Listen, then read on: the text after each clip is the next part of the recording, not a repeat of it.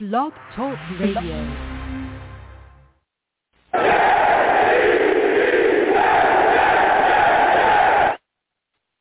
What's going on, folks? It's your boy Long Beach Joe, and I'm back at it, back at it, back at it again. And boy, oh boy, do we have a lot to discuss. The New York Jets have made a trade. They've also gotten some news back about Zach Wilson as well. Salutes to everybody in the chat. Edward Stewart, good to see you in here. There's a lot to discuss. We got an upcoming game as well with the Cincinnati Bengals. We're going to talk about that, man. A lot to talk about. But listen, I'm the man of the people. I'm here for the people. Let me shamelessly promote my Facebook page. Everyone go on Facebook, search The Long Beach Joe Show. Like that page. My content's up there. Go ahead and give it a listen. Message me. I'll message you right back. I love going back and forth with folks about this football team. Also, leave me some feedback. I love hearing about what you folks think I do here on the Long Beach Joe Show. Your boy's on iTunes as well. Can you hit your boy up on iTunes? Can you please follow the show on iTunes? You know, I, I I know a lot of people subscribe to me on iTunes. My podcast is up there. Please go there and follow me on iTunes. Long Beach Joe Show on iTunes. Also, leave me some feedback. I love hearing about what you folks think I'm doing over here, man. Salutes to everybody that does. Leave me five stars if you could. It's greatly appreciated. Also, live stream the show as well. For those of you listening to me on Blog Talk Radio, the show is live streamed on Long Beach Joe Jets. Long Beach Joe Jets, that is the YouTube channel that we live stream on. Long Beach Joe Jets. You will also see that my content's up there as well, other content that I post. Also, you know, we game over there too. We have a lot of fun. But if you want to check out the live shows, you want to check out uh, my videos talking about the Jets, all the things that we're doing over there, Long Beach Joe Jets, go over there, subscribe, hit that notification bell as well. So when I post content, you folks will be able to know. You'll get it. Also, give my videos a thumbs up, too. Leave a comment. You know what I'm saying? Let's go back and forth. I'm also on Twitter as well, YoungJ000. Also, you can follow the show's page as well at The Long Beach Joe. You know what I'm saying? Go ahead. Hit your boy up on all platforms. You know what I'm saying? Let's go back and forth. But with all that said, you know, let's get into it. We got so much to discuss about this team, so much going on. But before we get there, I know people are looking at me and they're saying, Joe, for those of you watching live stream, you're like, hey, you got on that pink shirt. I'm saying, yeah, I wear pink. You want to know why? Because it's all about fighting breast cancer. It's all about breast cancer awareness. It's all about doing what we can to fight against breast cancer. That's what I'm all about. This is Breast Cancer Awareness Month, and we're here to spread awareness. So we're going to have a guest come on tonight, and she's going to speak to us about breast cancer awareness and how to spread it and what's going on in the field of breast cancer research as well. We're going to have Miss Arnedra Jordan come on, and she's going to speak to us about what's going on. Salute to you, Arnedra. Welcome to the Long Beach Joe Show. How are you doing today? I'm doing well. How are you? I'm all right. I'm all right. Now, Arnedra, listen, you, you're doing a lot in the field right now. You're out there. You're doing your thing. What propelled you to get involved with spreading breast cancer awareness and also spreading the fight against breast cancer too? Um, so about ooh now eleven or twelve years ago, Susan G. Komen. Uh, um, when I worked for Susan G. Komen, I came in as a volunteer. They asked me to um, chair their Worship in Pink and chair their African American initiative because uh, in Long Beach at that time, African American women were more likely to die from breast cancer at a 70% rate. In LA mm-hmm. County, a 56% rate. So they wanted to cut the disparity rates by providing education and awareness in the community and hosting mammogram days. So that's what um, propelled me. I had did some volunteer work for another organization, and they then they asked me to come on there, and so I did, and eventually, and so we, um, and then that began my ten year drive of trying to make sure that we er, eradicate breast cancer for all women, not just black women, but for all women. Mm-hmm. Yes, and again, we want to thank you for all the things that you're doing on the front lines and putting things together in the field out there. You know, we really appreciate your work and what you're doing. Now, one of the things that we often have heard or we hear about when we hear about breast cancer is the importance of early detection. Can you explain what that is to my audience and how important that is fighting breast cancer? So at the age of 40, women should get, start getting a mammogram. um, at the age of um, the American Cancer Society suggests at the age of 50, but you really should start at the age of 40 because you want to be able to catch breast cancer early because there's a longer survival rate if you catch it early, meaning that at the age of 40, getting a mammogram once a year. And, you know, everyone should do what their doctor suggests and what's best for them. But when you start at the age of 40, then you can get your mammograms every year. You can ask for the film from your mammogram and you can, and the, your doctors can compare it. So even if you left, say you were at Kaiser and you went to Cedar Sinai, even if you left Kaiser and went to Cedar Sinai, you still have your film. So they can compare and see if there's any changes in the breast. And the earlier that breast cancer is detected, then the longer, you know, the better survival rates, the better outcome, the better treatment plans, um, maybe even easier medication. So it's very important that you start um, you know, talking about mammograms, making sure that you do self-exams at home, um, and making sure that you are proactive, being proactive for your health, for your own health, or asking for help for your own health by finding a community advocate in the community to help you. As, as, absolutely, and again, we're speaking with Miss Arnedra Jordan. She's come on to really spread to us about you know the importance of breast cancer, fighting breast cancer. Miss Jordan, what do you say to those that think that breast cancer is only something that women have to deal with? What do you say to men that think that, that think that breast cancer won't affect them at all? So one in 100 men um, will uh, be diagnosed with breast cancer, which is really a lot of people if you uh, really look at the spectrum. That's a lot of men. So, you know, just making sure once again that you're being proactive for your health and making sure that if you notice any changes in your body or on your body that you get you go to the doctor immediately and seek medical advice immediately and so sometimes people think oh breast cancer is only something um that's a women's disease um men don't get breast cancer but men get breast cancer too and we're seeing more and more men get breast cancer over the last few years. Um, I didn't even know um, any males that had breast cancer originally when I started in this field, and 12 years later, I can tell you I know at least a good four. So as you can see, it's increasing. Yeah. So we so we know we now need to make sure that we talk to men about checking themselves and talking about you know breast health and the importance of being an advocate for yourself. Absolutely. That's that's something I you know I speak with my audience as well, and I tell a lot of people that you know I have conversations with a lot of men that you know I'm I'm, I'm cool with and a lot of them believe mm-hmm. that you know breast cancer is really only something that their sister or their mother or their aunt is going to have to deal right. with. And I have to tell some of my friends, whoa, whoa, whoa, whoa, bruh. like, yes, it can affect you as well. You know, you need to we, let's mm-hmm. let's go get mm-hmm. ourselves checked as well and stay on the up and up. You know, let's let's get into the situation and like we spoke about earlier, early detection. Make sure that we can you know figure out what's going on early, so to give us a better chance to fight it. You know, in case we're in a situation now what are some positive words that you can give those that are dealing with breast cancer, Ms. Jordan?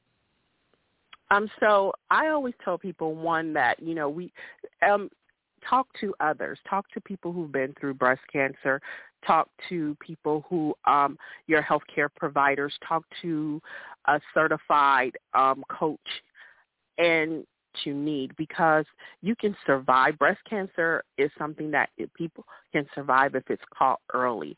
Also, um, mm-hmm. there's new medication. Um, I was reading an article that um, uh, maybe he was in the fifth grade. A fifth grader wrote about breast cancer, and 60 years mm. ago they didn't have this medication. They didn't have the um, mammogram technology. So you know, science is advancing, and so to make sure that um, you speak to um, your healthcare providers. You share your story when you're ready, of course, because everyone grieves differently. In a cancer diagnosis, people will grieve, but just making sure that you get the help and support that you need and that um you know you ask for help it's okay to ask for help and asking for help doesn't just mean um I, I need help with my breast cancer. Asking for help might mean I need someone to come over and cook for me. I need someone to clean my house and you know and and being an advocate for your health and making sure that you put yourself first and take care of yourself Ms. Jordan, it has been phenomenal speaking with you tonight. Before I let you go, can you give my audience some some links or some ways that they can get in contact with you or get in contact with any you know information about breast cancer or any you know uh, foundations as well that will help them in case they're in that situation or any foundations that they can also you know give to others you know to spread the the awareness about breast cancer and the fight against breast cancer Yes, I will give four. You can always contact the American Cancer Society. Um, they have an excellent program where they will uh, transport you to and from your um, treatment, um, your treatments, and they also have an excellent program if you need to stay in a hotel for your treatments. You can reach me at um, Black Women for Wellness. We have an excellent program um, about wellness. Um, you can contact Pastor Rhonda Santifer at Celebrate Life or you can always reach out if you live in Long Beach to Long Beach Memorial and go to the Todd Cancer Center. They have amazing um, support groups. They have amazing um, events that they do. They even have mental health groups that they put you in, um, so that you and and these groups get together and do fun things like kayaking and jumping out of planes. Mm. It's amazing what they do. So um, you know um, that's something that um, it's something for everyone. And so, yeah, those are the four that I would say shout to. Thank you yeah. so much, Mrs. Jordan, for coming on tonight. It was phenomenal to speak with you again. I want to thank you, and my audience wants to thank you as well for all of the work that you're doing out there in the field, all of the effort that you're putting forward to help those that are dealing with this situation, and again, continuing to push breast cancer research and, and you know the awareness of breast cancer. You have yourself a good night, okay? You too. Thank you so much, and have a great night. Thank you. All right. Bye-bye. You have a good one. Woo! Listen, for those of you that are that are watching, those of you that are listening, that was Mrs. Arnedra Jordan. She came on and dropped a lot of a lot of knowledge about breast cancer awareness and all the things that you know is going on and how you need to make sure you get yourself checked. I tell people all the time, early detection is important. Here at the Long Beach Joe Show, we're all about doing whatever we can you know, to affect our community positive, positively. You know, we talk about the Jets, and we're going to get back to them in a second, but, you know, especially in Breast Cancer Awareness Month, we need to do everything that we can to help, you know, fight against this horrific disease. And again, anyone watching, I have a fundraiser with the Susie G. Komen Foundation. If you're in the chat or you're watching me live, if you hit exclamation point Komen in the chat, that will bring up my link to my Susie G. Komen fundraiser trying to raise about 250 bucks. I know it's a small amount. I know it's a small amount, but I'm doing what I can. We're going to do what we can to, you know, do whatever we can to help in the research and the fight against breast cancer. So if you could, you can go to any of my social media platforms. It's also on my link tree as well. Hit that link. A dollar, two dollars, three dollars, anything you can give. No amount is a small amount. Anything that you can give to help fight against breast cancer, to help you know, give to the Susie G. Komen Foundation is greatly appreciated. Again, when you hit that link and you go there, all of that money goes directly to the Susie G. Komen Foundation. It goes directly to them, and it's going to, you know, really benefit those that are dealing with the situation and, again, furthering the research so that we can really put this disease away. So, again, I want to thank Ms.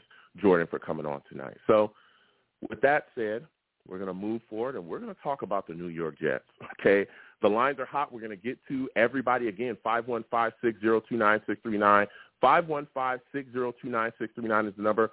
Call in. I'm taking all callers. Please be patient. We'll get to everybody, all right? Salutes to all the savages in the chat. They're going off. We'll come to y'all if y'all got questions. So there's been some movement. There's been some things going on, all right? And we're going to discuss it. Listen, Zach Wilson, we got the – uh, you know, we got the diagnosis here officially. Uh, he's gone in, got his MRI, so it's looking like a PCL injury. Uh, we were able to get that, so he's going to miss two to four weeks. All right. So immediately after that, we all said to ourselves, okay, two to four weeks, cool. You know, it's better than what we thought. We thought it was going to be way worse than that. We thought to ourselves, this guy, you know, the way things looked, again, if you watch that game against the Patriots, he took two big hits, you know, before that knee injury, and we were all like, well, especially that one going to the sideline when his leg was bent up really bad, and we were like, uh, at least myself, I watched it live with the Savages. I was wondering if he was going to get up. Okay, I was wondering if he was going to get up, but he did, and he, you know, kind of shook it off. And then the next one with Matt Judon was the one where he really uh, took a shot and went down and, and stayed down, and then eventually went to the sidelines and then off to the locker room. So two to four weeks, we were looking at the situation. We said, all right, two to four weeks, PCL. He's not going to miss the season. We can move forward with Mike White. Everybody saw him when he came in after Zach Wilson as well. Again, we had heard about Mike White all off season too.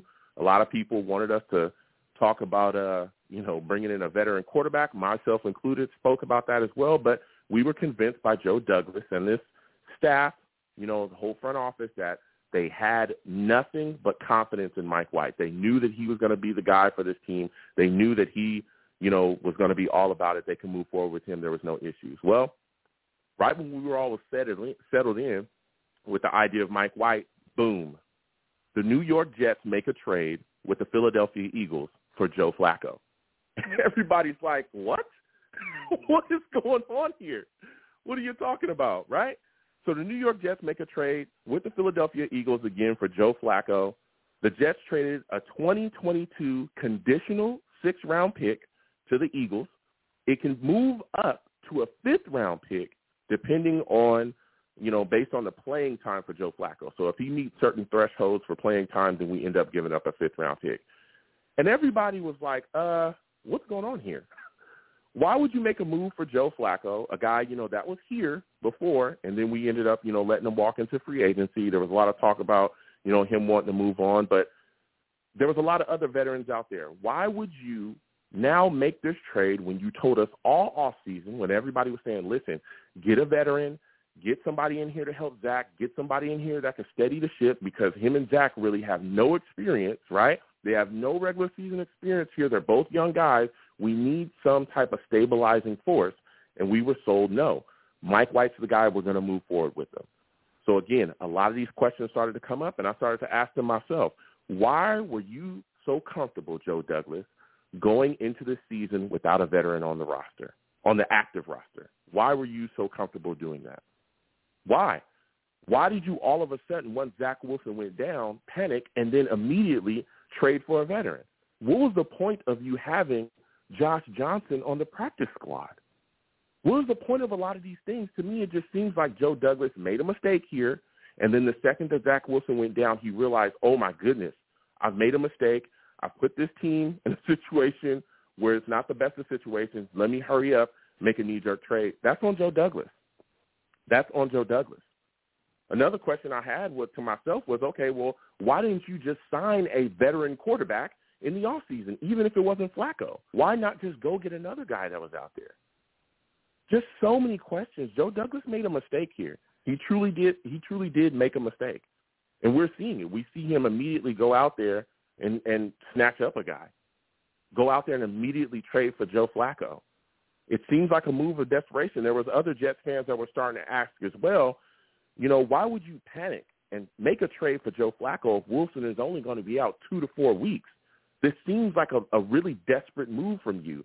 Some Jets fans were thinking maybe this injury is going to have Wilson out longer than two to four weeks, and two to four weeks is just the optimistic kind of take there. So there's a side of that discussion as well. But let me tell you something. he should have he should have made this move a long time ago. We all discussed bringing in a veteran quarterback to off season, not just in case you know Zach Wilson went down, but also again to help him along. A lot of people forget we're in a full blown rebuild. If you look at what we were able to do with Sam Darnold, what happened? We brought in McCown, who helped Sam Darnold immensely. We saw McCown and him literally become, you know, it seemed like best friends. You know, when when things were going on out on the field, whether Zach or whether Sam succeeded on a play or didn't succeed on a drive or whatever, he immediately came to the sidelines and McCown was in his ear. McCown was asking him, "What did you see? What did you do? Oh, here's what you can do here. Here's how you can dial this up. Hey, next time you see this, okay, dial it up over there. Slide the protection this way. And it helped Sam immensely. He talked about it. He talked about it. And guess what? When Sam missed time, we had McCown come in, and he was able to kind of keep us afloat offensively so that we didn't slide off of a cliff. Well, now you're getting Joe Flacco in here. He's coming in here. He's not going to play this week. You made a trade for him. He probably he's not going to play this week, right? We're going forward with Mike White. And now he's got to play catch up and get in get in tune with the offenses and the nuance of what Mike LaFleur wants to do. Who knows when he'll actually see the field? But if we would have either signed him or another veteran quarterback and had them on the active roster, we wouldn't have this issue. We really wouldn't. We're also going to talk tonight about the Cincinnati Bengals game that's coming up. And let me tell you something. I'm going to get to the lines in one second. Salute to everybody calling again. 515-602-9639. 515-602-9639 is the number. Call in. I don't want to go off for too long. You know? Because this veteran quarterback thing, this should have been taken care of. And a lot of people knock Joe Joe Douglas for a lot of things. And I think this is one of the things that they're definitely going to continue to hit on as well. But when you talk about the Cincinnati Bengals situation that we got coming up, this game is serious business. And I want to talk about coaching. Before I get to the lines, listen, Saleh and this staff needs to have their stuff together. The deer in the headlight looks that we have from these young players is expected. We're in a rebuild. You're expected to be the stabilizing force. When things are not going well out there, they should be able to turn to you and you should have answers. When you look around at other teams that have been in the rebuild, you look within our division. Look at the look at the Dolphins with Flores.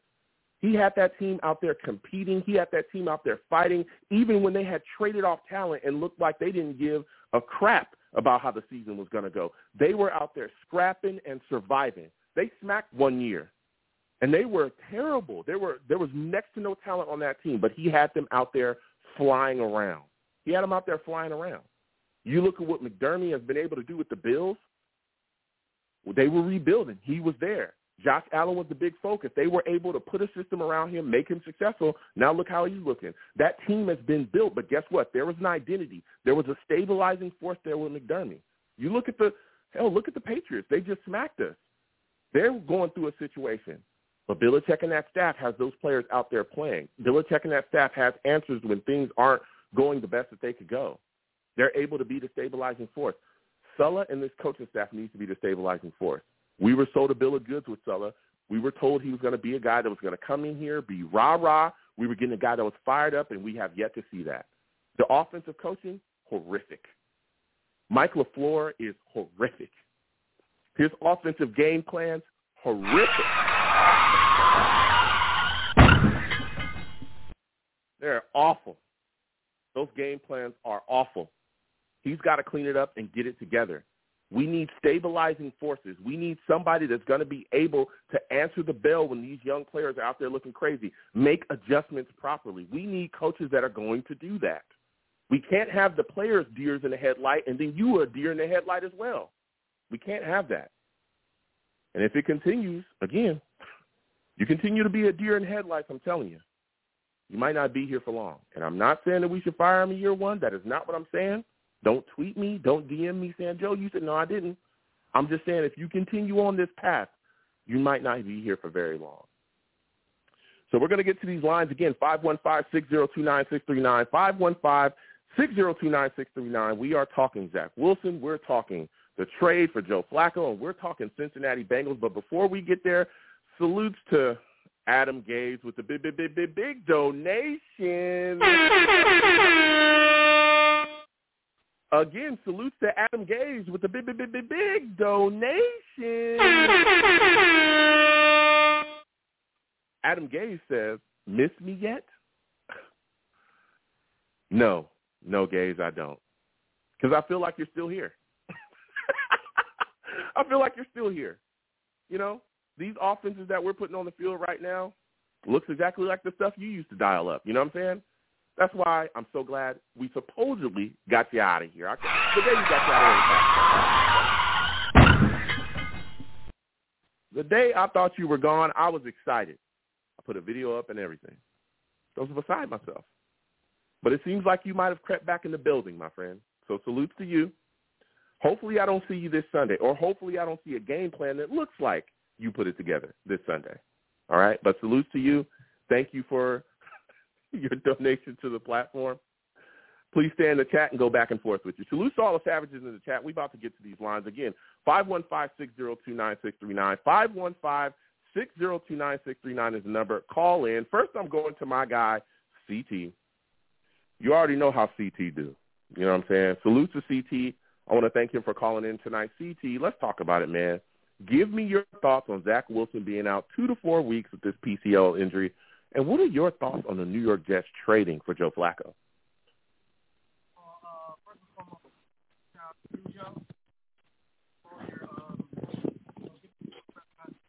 You got to come a little closer to your phone, my friend.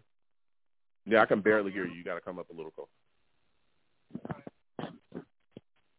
Hello, can we hear you? Can you hear me now? Yeah, I can, we can hear you a little bit. Go ahead. So first and foremost, I want to give a shout out for uh, you know just bringing awareness to breast cancer. Doing a great job. You're, you're breaking up a little bit, CT. I'm going to put you back on hold, and, and you can come back on a little bit later. You got to fix your phone right there, my friend. We're going to keep getting to these lines. Again, salutes to CT. I want to thank him for calling in, but we got to ha- fix your phone, and then we'll let you right back on. I'm going to go next to my guy, Jacob. Jacob, salutes to you. I want to thank you for calling in tonight, my friend. Jacob, listen, man, give me your thoughts. Zach Wilson out two to four weeks. How do you feel about that situation? What are your thoughts about the Jets trading for Joe Flacco as well? Hey, what's going on, Joe? Can you hear me? Yeah, I can hear you. All your right, phone's perfect. good. All right. What's going on, Just wanted to make sure. Um, you know, obviously the injury is very frustrating because it seemed like it was really just a couple cheap shots taken on Zach Wilson. Like it really didn't look like those were clean hits at all. But I mean, I wasn't, to be honest, expecting there to be flags thrown because you know how it goes against the Patriots. It like I'm not even just saying this as a Patriot hater. Like it genuinely seems like they're having everything go their way every time we play them, and there's some Mm. type of bias or some type of money being thrown that way because I like it genuinely seems like if that was any other team, that is a clear flag. Especially on the one where Lawrence Guy took his like leg and just like wrapped it up and twisted it. That's definitely not a clean play. And so yeah. very, very frustrating injury. And with the Joe Flacco trade, I guess it's better now than never uh, because, to be honest, I really don't trust, you know, Mike White or Josh Johnson or whoever to be the starter for a few weeks. But when we had Joe Flacco last year, he was pretty solid for the few weeks that he started in Sam Darnold's absence, especially his connection with Denzel Mims. I thought that was really Yeah. one of the bright spots just being able to Mhm. throw the ball up and then not really caring about the stats too much. So if it gets intercepted, it gets picked off, but just giving Denzel a chance to come down with it one on one, and most of the time he did. And so Yeah. I think he's definitely a good veteran to have around. Uh, he's obviously a Super Bowl champion, um, and so that's something that none of the players in our team have in our blood. Anything Yeah. related to the playoffs. Um, so yeah, and, and, and this yeah, and listen, Jacob, and I hear you. And again, I, I want to thank you for calling in. I hear what, exactly what you're saying, but I want to play devil's advocate a little bit because I had a lot of fans. I went back and forth with a lot of people, and they said, "Okay, look, we understand you go get Joe Flacco, but what do you say to those that look at the situation and say, "Hey, why did Joe Douglas wait so long to acquire a veteran quarterback? Shouldn't this have been done in the go, in the off season, going into the season, to really give Joe Flacco time, if, if that was the guy they wanted to go after, or whatever veteran they would assign, time to just be able to understand the offense, get the offense, and be able to, you know, immediately suit up and go? Because Joe Flacco's not going to be playing. And also, wouldn't that have Oh, also have yeah. been a, be- a benefit to Zach Wilson? Absolutely, and that's why I said better now than never because obviously I'm realizing that it was not ideal to get him halfway through the season when he's not going to have much playing time or much time to mentor Zach Wilson at all. Um, Yeah. But I'm I'm happy we made a move like this though, as I said, because I really don't trust Mike White or Josh Johnson to lead the offense in Zach Wilson's absence, nor give Mhm. you know proper veteran, I guess mentorship to Zach Wilson. Uh, but Joe Yeah. Flacco, a guy with playoff experience, Super Bowl experience, I trust a lot more. But I definitely a little bit confused on why no quarterback move was made until basically the trade deadline. That's still for as good of a GM as Joe Douglasin is. That one, you know, it's a little bit confusing to me for sure. Yeah, yeah. So moving on to the Bengals, you know, we got this game coming up. When you look at this situation, man, I'm thinking this coaching has got to step up, especially on the offensive side of the ball. Do you think that LaFleur will put a game plan together that'll allow Mike White to come out early and really get get you know get going early and get the offense you know heated up quickly? Do you think LaFleur will be able to do that in this upcoming game against the Bengals?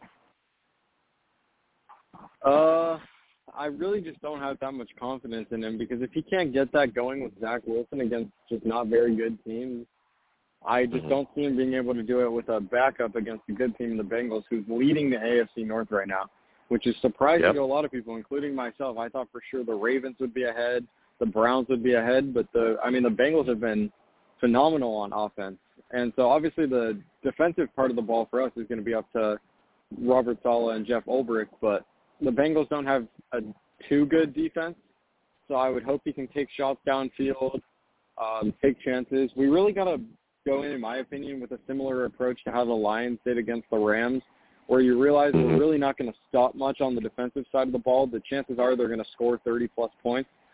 So every time we have an opportunity and it's fourth and two, fourth and three, fourth and four, whatever it may be, don't punt the ball. Don't settle for three points when we're already down 14-0. Go for it. Mm. What's the worst Yeah. that can happen is that they get the ball back again and score again, which is probably what would happen anyway. So I think he's got to come Yeah. in with an aggressive mindset, and uh, that's really going to give us our best chance to win. But it's it's going to be very tough. Although I am Yeah. glad if there is a week for Zach Wilson to be out, that it's against the defense like the Bengals and not the Patriots defense, which is what happened last week. Yeah. So when you look at now, when you look at this situation, man, let me tell you something. This defense, I think, is definitely going to be challenged by this Bengals offense.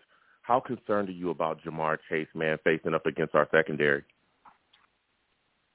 Um, I'm definitely pretty concerned about him. Although I will say we really haven't had a number one wide receiver like go off on us this year at all. It seems like the corners have done a pretty good job actually. Like I think last week the touchdown to Jacob, not Jakobi Meyers. Uh, it was either Kendrick Bourne or Nelson Agholor. I forget who threw it and who caught it.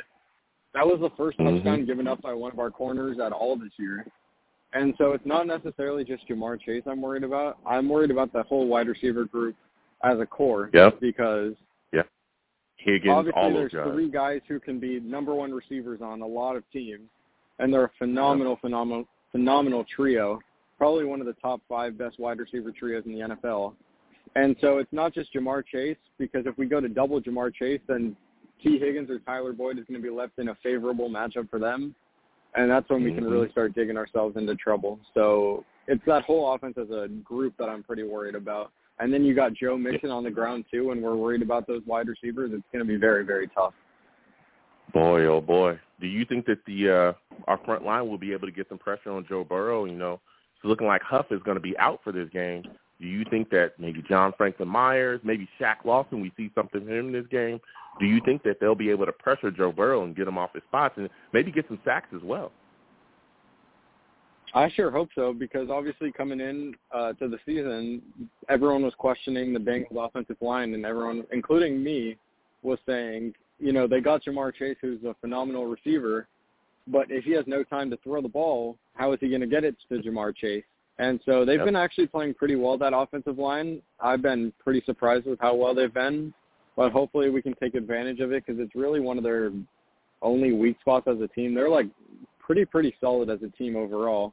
I would say their biggest Yeah. weak spots are probably offensive line and then maybe linebackers, and that's about it. Because then in the secondary they've got Jessie Bates, who's one of the best safeties in the NFL, and then they obviously got Trey Hendrickson on the D line. We took Carl Lawson from them, but obviously he's not playing.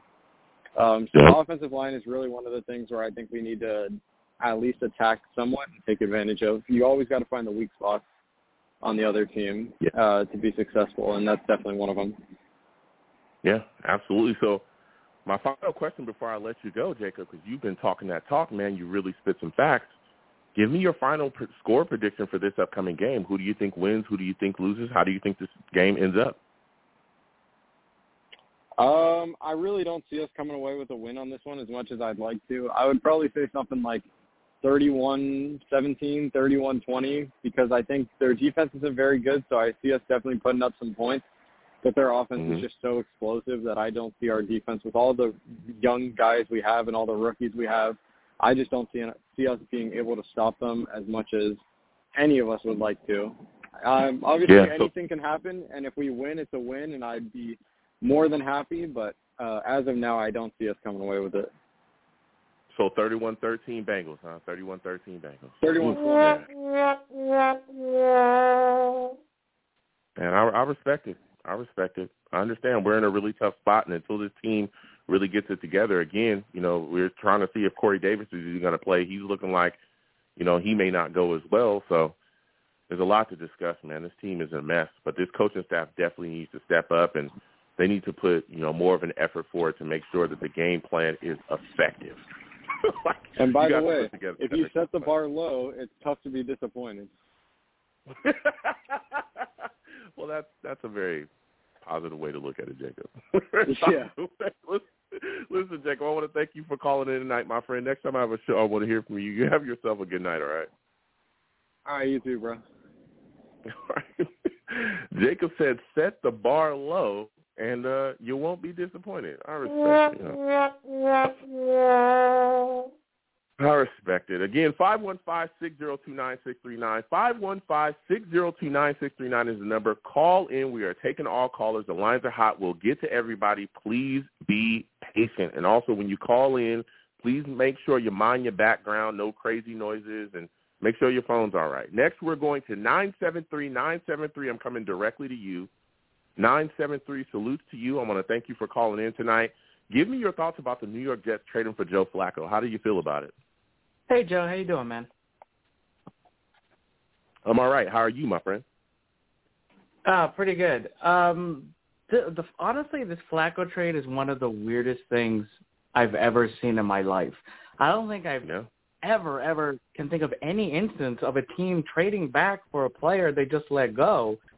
And not just that, the fact that when the player was here, he was under a dis- different system. So now that you're bringing him back – yeah. None of his knowledge helps you. He has to start over like he was never here.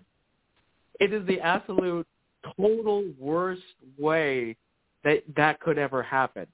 And and yeah. part of what kind of fries my brain about it is I don't even really think they want Joe Flacco. You know, I don't think mm-hmm. Joe Douglas really that excited about him. I think half of it is, hey, look, he's in Philly. He said he could be here Friday. That's the soonest anybody can get here okay, fine.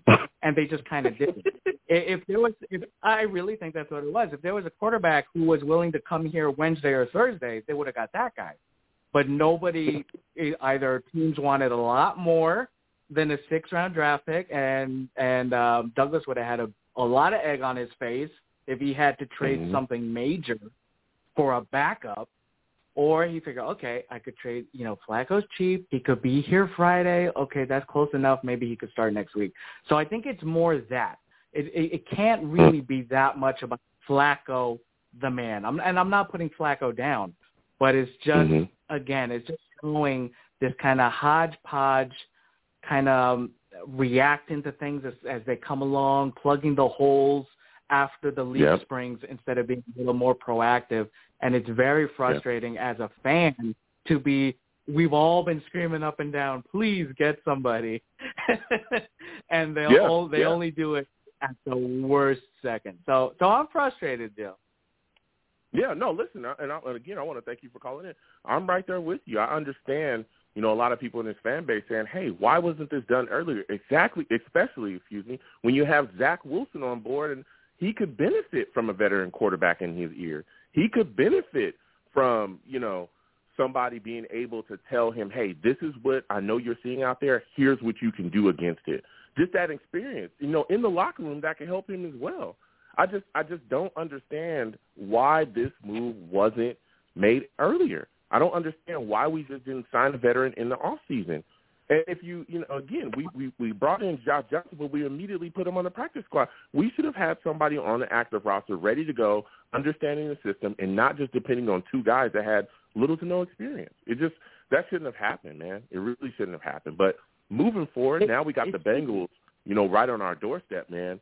What are your thoughts about us facing off against this team? How concerned are you that Zac Taylor, the Bengals, uh, you know, head coach, who again, that's another team. Again, it's crazy we're playing them this you know, now because this was a team that was kind of in our situation a couple of years ago, and Zac was able, you know, him and his coaching staff able to put things together. And look where they're at now. They were going through a rebuild situation, and now again they're at the top of the AFC North, and they're beating people, you know, pretty handily. Do you are you concerned that we'll see Zac Taylor out coach Saleh in this football game? Oh wow, that's that's a good question. Um, to to be fair, Joe, and credit to the Bengals. Uh, it's not that they were a great, great team. They weren't. But when they started the rebuild, they were not as totally depleted as the Jets have been. The Jets were in a, a way worse spot.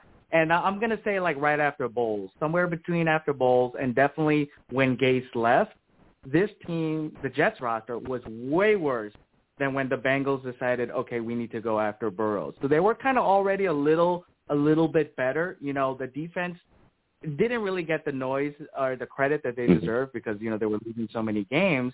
And of course, Mhm. Burrows. I mean, he's been playing lights out. He, he has an arm like you wouldn't believe.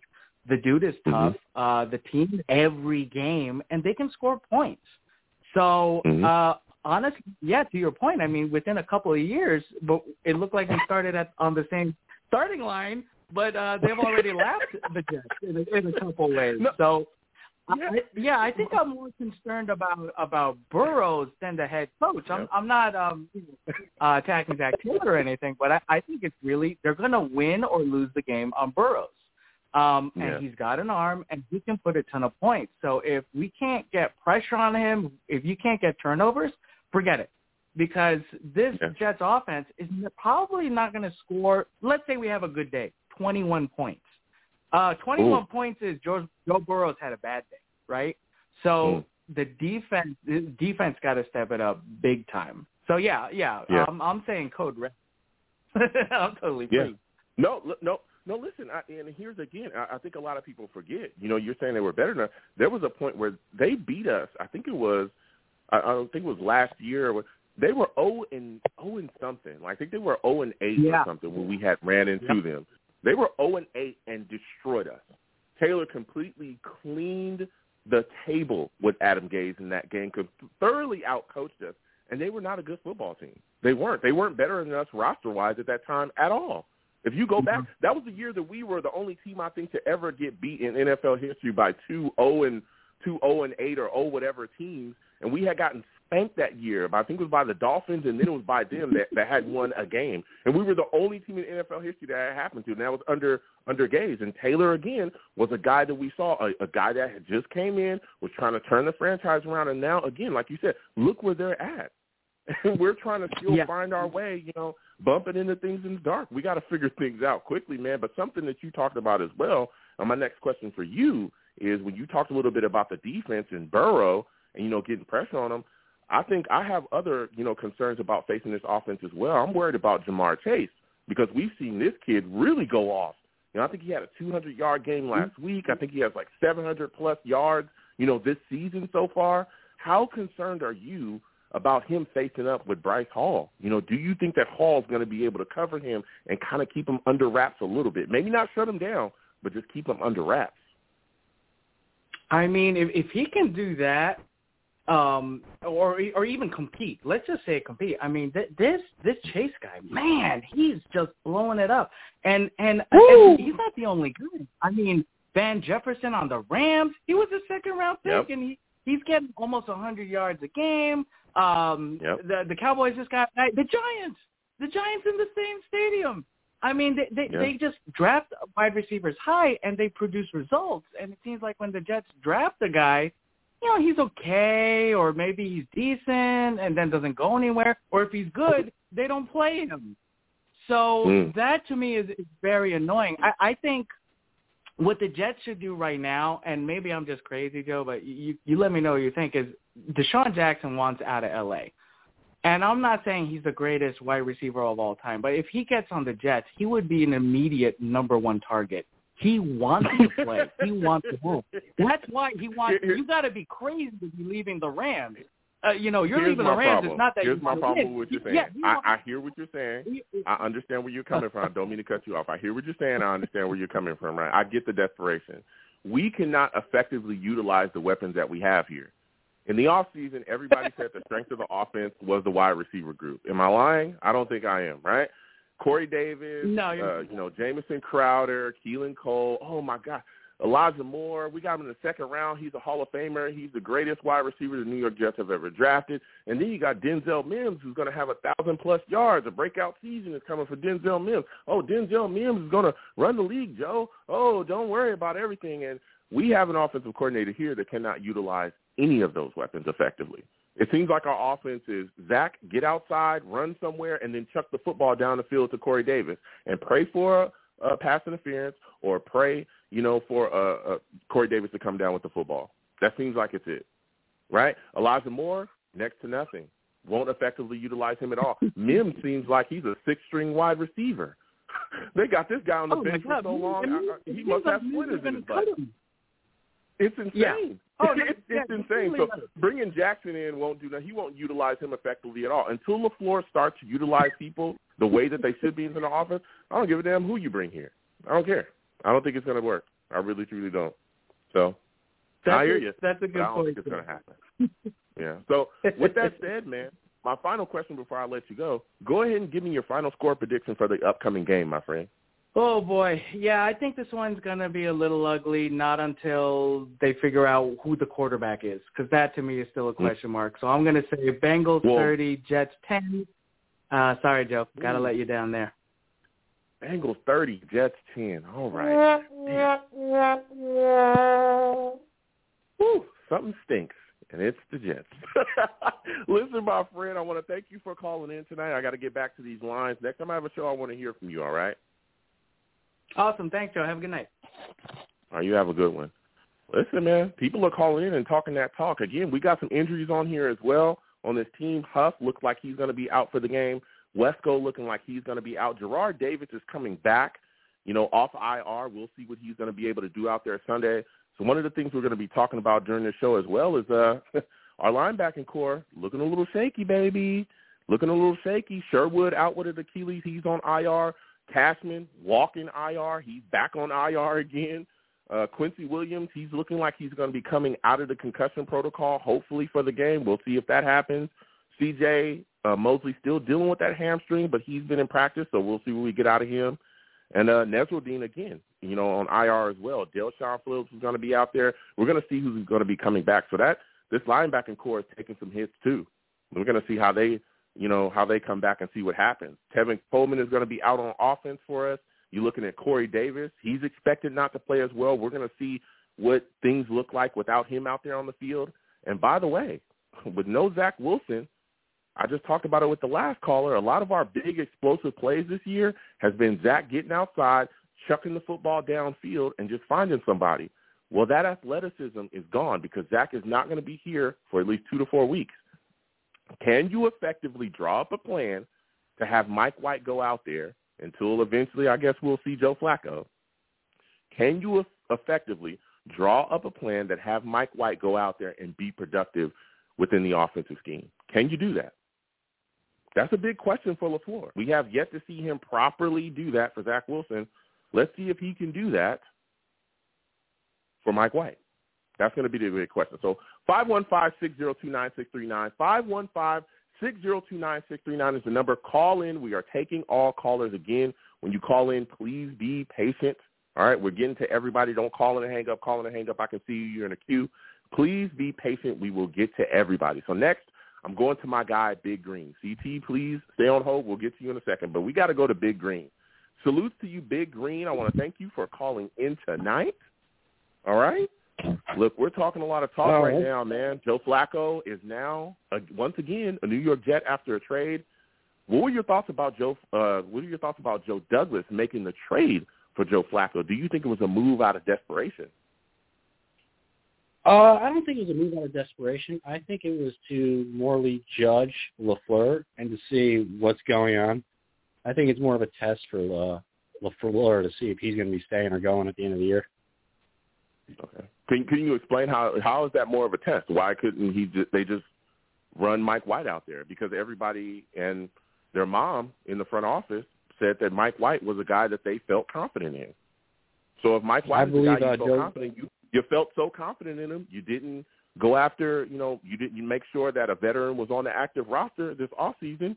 You didn't go sign some of the other guys that could have came in and helped, you know, as a backup quarterback. Everybody said that they were confident from Joe Douglas down. So why do we need to go get Joe Flacco at this point when you could just run that with Mike White and we can see what he's going to bring to the table? Because uh, Flacco's a proven commodity, and uh, Mike White's making his first start. Even though Mike Hmm. White, I believe in college when uh, his two years he threw like twelve thousand passing yards and sixty three touchdowns. Might be Tom Brady. Mhm. Who knows? Yeah. I mean, we'll- we're going to see because he's going to be out there. Yeah, we're going to see. Now, that leads me to my next question. You were talking about the man Mike White. What are your expectations out of him in this football game, man? How many yards do you think he'll have? How many touchdowns do you think he'll throw? I think it'll be around 230 yards, and he'll throw two touchdowns. Not sure if he's going to keep the uh, if he's going to dumb down the playbook for him or not, or if he's going to go like full on. So it all depends on that, actually. Wow, 230 yards. Okay, okay, you're confident in Mike White. You think you can get the job done. Now, my next question for you is: You look at this situation, man. Corey Davis looking like he's not going to play. How confident are you in the rest of the wide receiver group at this point? Do you think we'll see Denzel Mims really get oh a yeah, healthy, you know, dose of targets We're without. Corey Davis being on the field if he doesn't play? Oh yeah, we're seeing Mims all day, and Mm. he's going to produce, and they're going to have no other choice but to leave him in.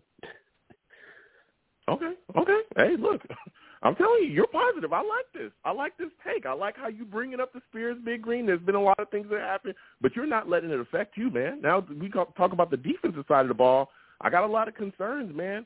I'm concerned. You know, this linebacking core dealing with a lot of stuff right now. There's guys nicked up. There's some injuries, guys that have gone to IR. How concerned are you about this linebacking core getting shredded with backs coming out the backfield, or even with you know this uh the Bengals tight end CJ, who's pretty decent? How concerned are you with this linebacking core going into this game against the Bengals? Oh, what are we on our fifth and sixth uh, uh, linebackers? But all I know is, can we stop screen, please? Or pass back is flat. Please, please. Yeah. Yeah. Yeah. That's what I need to see. I need to see some defensive adjustments. I need to see Saleh and this coaching staff adjust to what's going on out there, like you just said as well. Can we please stop the screens? Can we please make adjustments? You saw it against the Titans. You saw it against the Falcons. You had a full bye. Then you come back and we see it all day long against the New England Patriots. You've got to step up and get it together. We've got to make some defensive changes. So, Big Green, listen, man, my final question before I let you go is give me your final score prediction for this game, New York Jets against the Bengals. How do you think it ends up, man? Who do you think wins? Who do you think loses?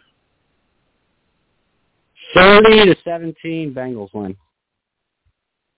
Say it again. 30 to 17, Bengals win. 30 to 17 Bengals. Man, I.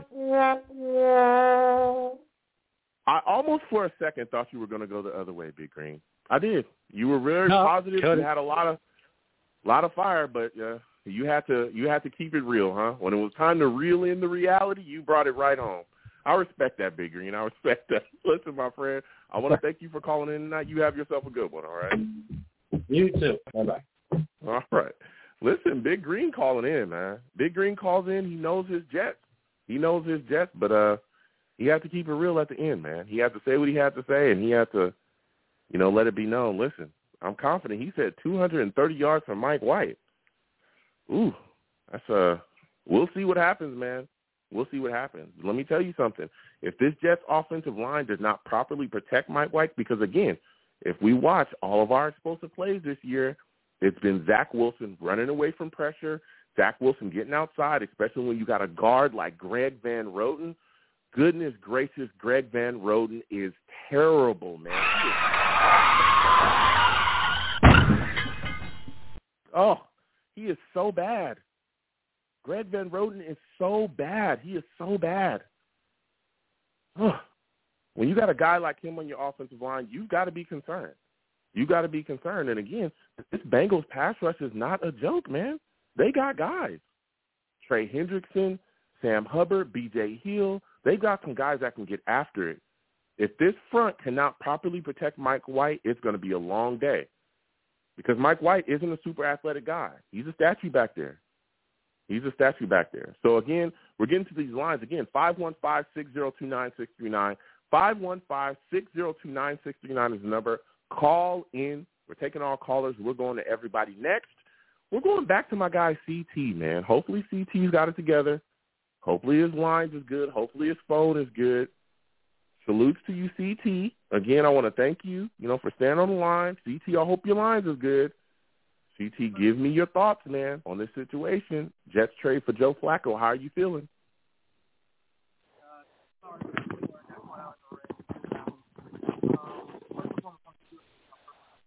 CT, we can barely hear you, man. Come on. We can barely hear you, man. You gotta. I don't know if you're on a headset or what's going on, but uh, come on, CT. You gotta fix your audio, man. We want to hear you, bruh. No, we can't hear you. I'm sorry, CT. Well, then now we lost your CT. You got to come back. Listen, we're going to keep getting to these lines again. Five one five six zero two nine six three nine. Five one five six zero two nine six three nine is the number. Call in. We are getting to everyone. Again, we are talking Jets. We're talking Cincinnati. We're talking all these things that we got coming up. Next, I'm going to my guy, Steve, man. Steve, salutes. I want to thank you for calling in tonight. Steve, you already know, man. We discuss these Jets week in and week out. How are you feeling about the New York Jets trading for Joe Flacco, man? What are your thoughts about this situation? Hey, Joe. Well, first off, it's always great to be on your show. Um, you know, listen, this is something that I just really wish that could have happened even before training camp began. It, it was like, Yeah. like, why couldn't, why couldn't you just re-sign Joe Flacco back onto this team instead of letting him go to Philly or maybe go a- or go after another veteran quarterback? Because the thing about this season was you needed a veteran quarterback to mentor Zach Wilson. And now we're Mhm. we're gonna have Mike White, who's gonna make his NFL debut on Sunday against the Bengals. So, I I mean, we're gonna see what's gonna happen. I mean, I mean, one thing that's def- one thing I'll definitely be looking forward to this Sunday is seeing the Jets in the black unis. Yeah, yeah. I mean, let me tell you something. You know, we, we got if we're going to look good, we got to play good as well, and that's a big concern for me. I really wish that we would have made the move for this veteran quarterback earlier. You know what I'm saying? I really, really yeah, do. and honestly, I think as it would've much helped as us out. I've respected, yeah, Joe, as much as I Mm-hmm. respect and and have really liked what Joe Douglas has done, this is a mistake on his part. He should have brought in a Mm. veteran quarterback. Yeah, yeah. He should have. He should have done it earlier. It would have been a lot smoother. I mean, it is what it is. There, you know, Joe Douglas made a mistake, and we're seeing how quickly he had to go mm-hmm. make the adjustment, trade some capital to now bring in a mm-hmm. guy. And again, I understand it's a fifth. It could turn into a sixth. A lot of people are like that's not a big deal. Look, I get it, but still, it's not just about the picks. The picks, you know, again, it's a fifth or sixth rounder, but it's about the time. You know, now we're hoping, you know, Joe Flacco can pick things up, mm-hmm. get in there and get going. But what about helping Zach Wilson out? What about just being fully prepared in this situation? If if we have a veteran quarterback on the active roster that would have been here, we could have easily okay, look, Zach Wilson's gone down, let's plug him in. The same exact thing we did with McCown. I mean, it's just that's a that's a bad error, man. That's a bad error on Joe Douglas, and you know a lot of people are going to really try to hang their hats. But when Yeah. you look at this upcoming game against the Cincinnati Bengals, Steve, there's a lot of concerns for me, and I think for me it starts with the coaching staff. I'm very concerned that this coaching staff will get out coached, especially with our offensive coordinator looking the way that he's been looking with his awful game plans. How concerned are you that this Bengals coaching staff is just going to wipe the floor with the Jets coaching staff? Yeah, no. The thing is with with the coaching staff is because this game has to start with coaching, and I think Robert Saleh realized that going into this game he's got to coach a better game. But I mean, I will say this: going back from our last game against New England, I yeah, last week was the first time I was really angry with Coach Saleh about how Mm. because he didn't get this team prepared for the for after coming off of the bye and getting ready to, and, and I mean New England just smacked the door on on us last Sunday. But the Yeah. thing is though, Joe, is the the coaching staff has to come out. Now the one thing I will give credit to Jeff Ulbrich was he he admitted to himself how very angry he was after that game too. And Yeah. he even blew up on the defense. I don't I don't remember if you listened to his interview a couple of days after the game against New England. He blew up in the Mhm. interview after that game against against New England. And you know something with CJ Mosley coming back this week and so is Jarrad Davis, that's definitely going to Mm. help our linebacking crew, our linebacking crew. I, I think the defense will definitely play a, a better game against Cincinnati. But now the thing is, I want to talk about this Bengals team. The Bengals are a team, Joe, that has been a big surprise to start this year. I mean, listen, Mm-hmm. you know, I, I honestly thought at first that Zac Taylor was a bad head coach for the for the Bengals, but the thing is about about Zac Taylor is he actually Mhm. this year has done an incredible job in his third year as Bengals head coach, and his job was on the line to start off the year this year. But the one thing is about this Bengals team that I am worried about is going up against his offense. Is not only Joe Burrow and Joe Mixon, that Ja'Marr Chase guy. Oh my God, the fifth overall pick of this draft, he has Man. done unbelievable. And right now, he's in candidate to win the offensive rookie of the year this year. But you know, mm. the secondary for the Jets, you know, hasn't really given up. As one of the callers did say earlier on the show, that they haven't really given up a big play to a number one target right now this year. But you know something though, Joe? Go, I mean, here is the thing. The Bengals offense is what I'm worried about the most than their defense. I Yeah. mean, their defense is okay. It's not the best defense in the league, but their defense is okay. I mean, I mean, if you saw what their offense did last Sunday against Baltimore, and Baltimore is a much better team than Cincinnati is, they put up 41 points in Baltimore. Yep. They put up Yep. 31 points against a good Ravens team. So the thing is, they got to come out prepared. Now, the one last thing I'll say is before I let you talk is Zac Taylor actually spoke today about the Jets. He said a lot of good things about the Jets, despite the fact of where they are right now. And a lot of fans are saying that Zac that Zac Taylor is high for saying something like that. That's what Jet fans are saying that Zac Taylor is high. I was telling you, the Jet fans, what you want Zac Taylor to say? Oh, we're going to go into MetLife Stadium, we're going to crush them, and the Jets are going to suck, and, and we're going to destroy them. No, Zac and the coaches are not going to say that. They're not going to say that about us. They're always going to say a lot of good things about a team, even when a team is not good. So, Joe, Yeah, listen, uh, that, that's exactly where I'm at. You know, I don't, I don't think Zac Taylor is going to say anything that's fair to even if the team is bad. But listen, I understand a lot he of people said a lot saying, of hey, good the things Jets, about the Jets defense, though. Yeah. He did say a Yeah, lot of of, good things of about the. Jets defense. Of, of course he did because the defense has been the better unit all year, and you know you you talk your opponent up. No no coach, you know, unless they just completely dislike you and your team, no coach is really going to talk down about their opponent. We've even heard Belichick say things, you know, that compliment the the Jets often, and we know that Bill Belichick does not like the New York Jets. We know he can't stand us, and every time that he can absolutely kick us when we're down, he does.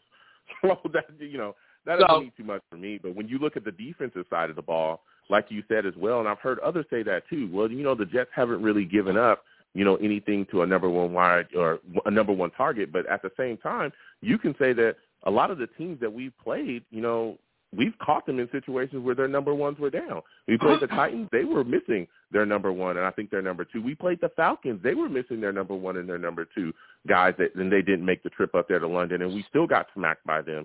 So you know, I think this is going to be a big challenge, especially Falcons, again when you talk about when you talk. No, oh, we we got yeah, we did get smacked by the Falcons. They they beat us pretty thoroughly. But when you well, look that, at yeah, Joe, the situation here, when you look at what we got, yeah, but we that game wasn't that close though, Steve. And again, I, I watched it live here with everybody else.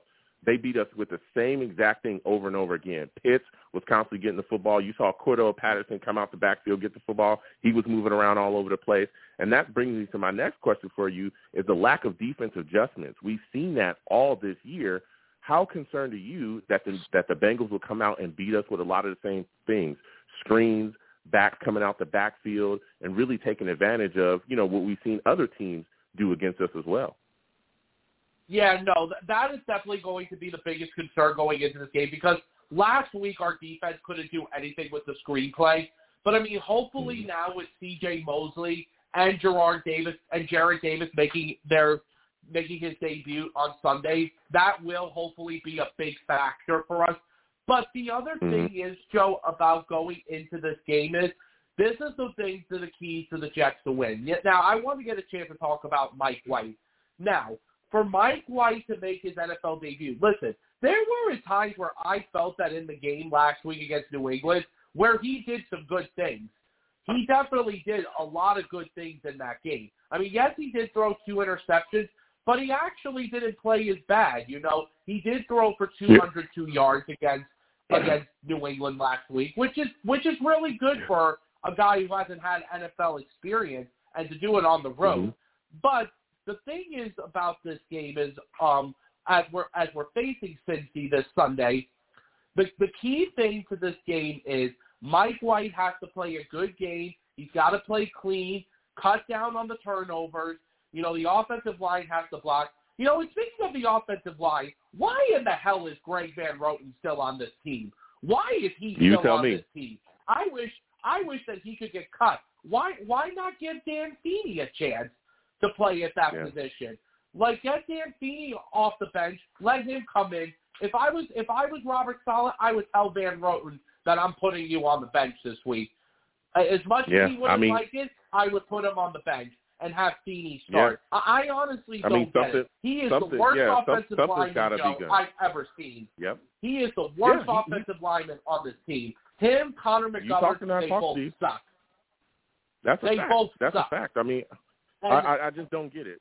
Greg Van Roten being allowed to play continuously, and we're seeing the same thing out of him, is just completely mind-boggling. This guy goes out here yeah, week no, in no, and week the, out and gets gets beat over and over and over again. The offensive the offensive line has to protect well against the Bengals front. Now the Bengals Yeah. front, like I said about this Bengals defense, their defense is okay. It's not the best defense that Mike White is going up against, but the mm-hmm. thing is about this Sunday is though coming up is that's the one key thing. The offensive line has to protect, and then onto the defensive side of the ball, you got to have Joe Burrow make mistakes because if you give Joe Burrow time, and if he finds Ja'Marr Chase a lot, we're done. Yeah, yeah. So my final question before I let you go, Steve, give me your final score prediction, man. Who do you think wins? Who do you think loses? You know, listen, Joe, I said this to you week in, week out. I want to win, just like you. I know you want to Mhm. win, and I know, Joe, you always want to you always want to see the Jets win every week, and I love your passion of this team, Team Joe. I think you you, you have a lot of passion for this team. It's just that, I Joe, do. unfortunately, in this situation right now, with where we're at right now, I unfortunately do see us taking another L. I don't think we're going to get as killed as we did last week because if we get killed again this Sunday against Cincinnati and even at home, I mean the Jets this year, this is only their third home game of the season. This Sunday coming up, you know something, Joe. I think we'll definitely score points, but I I think we'll keep it as a close game. But I have to give Cincinnati an edge. I'm going to have Give to go a score, 28-24 Bengals. 28-24 Bengals. Man. Well, Steve, listen, you took the Bengals. I respect that. Listen, Steve, I want to thank you for calling in, my friend. You have yourself a good one, all right? You too, Joe. Good night. Listen, Steve, uh Steve called in and he gave us his takes, man. He even took the Bengals, even after being, you know, very positive about the Jets. Listen, five one five six zero two nine six three nine, five one five six zero two nine six three nine. Please call in. Also, those of you that are watching, because I do live stream, Long Beach Joe Jets is on YouTube. Please give the stream a thumbs up. Also, share the stream as well with your friends and your family. If you'd like to donate, the super chat is there. Please give to the super chat if you can. Also, if you don't want to hit the super chat, because I get a lot of people that say, "Hey, Joe, we just want to push to your Cash App." That's what we want to do. My Cash App is right below me. You can hit me up in the Cash App. Anything that you give to the platform is greatly appreciated. All right. And again, please give the stream a like. And if you have not subscribed and you're new, please subscribe to the stream and also hit that notification bell so when I post content, you folks will be in the know. All right. So we're going to keep getting to these lines. Again, five one five six zero two nine six three nine. Is the number. Call in. We're talking Joe Flacco. We're talking Zach Wilson. We're talking the upcoming game against the Cincinnati Bengals. We're talking if the team, especially the defense, is going to be able to figure out how to stop a screen. Can we do that? You know what I'm saying? We're going to be talking about that. So next, we're going to my guy, Shaq. Shaq is on the line. Salute to you, Shaq. I want to thank you for calling in tonight. Shaq, give me your thoughts on this New York Jets team trading for Joe Flacco. How are you feeling about it? What are your thoughts about Zach Wilson being out for two to four weeks as well?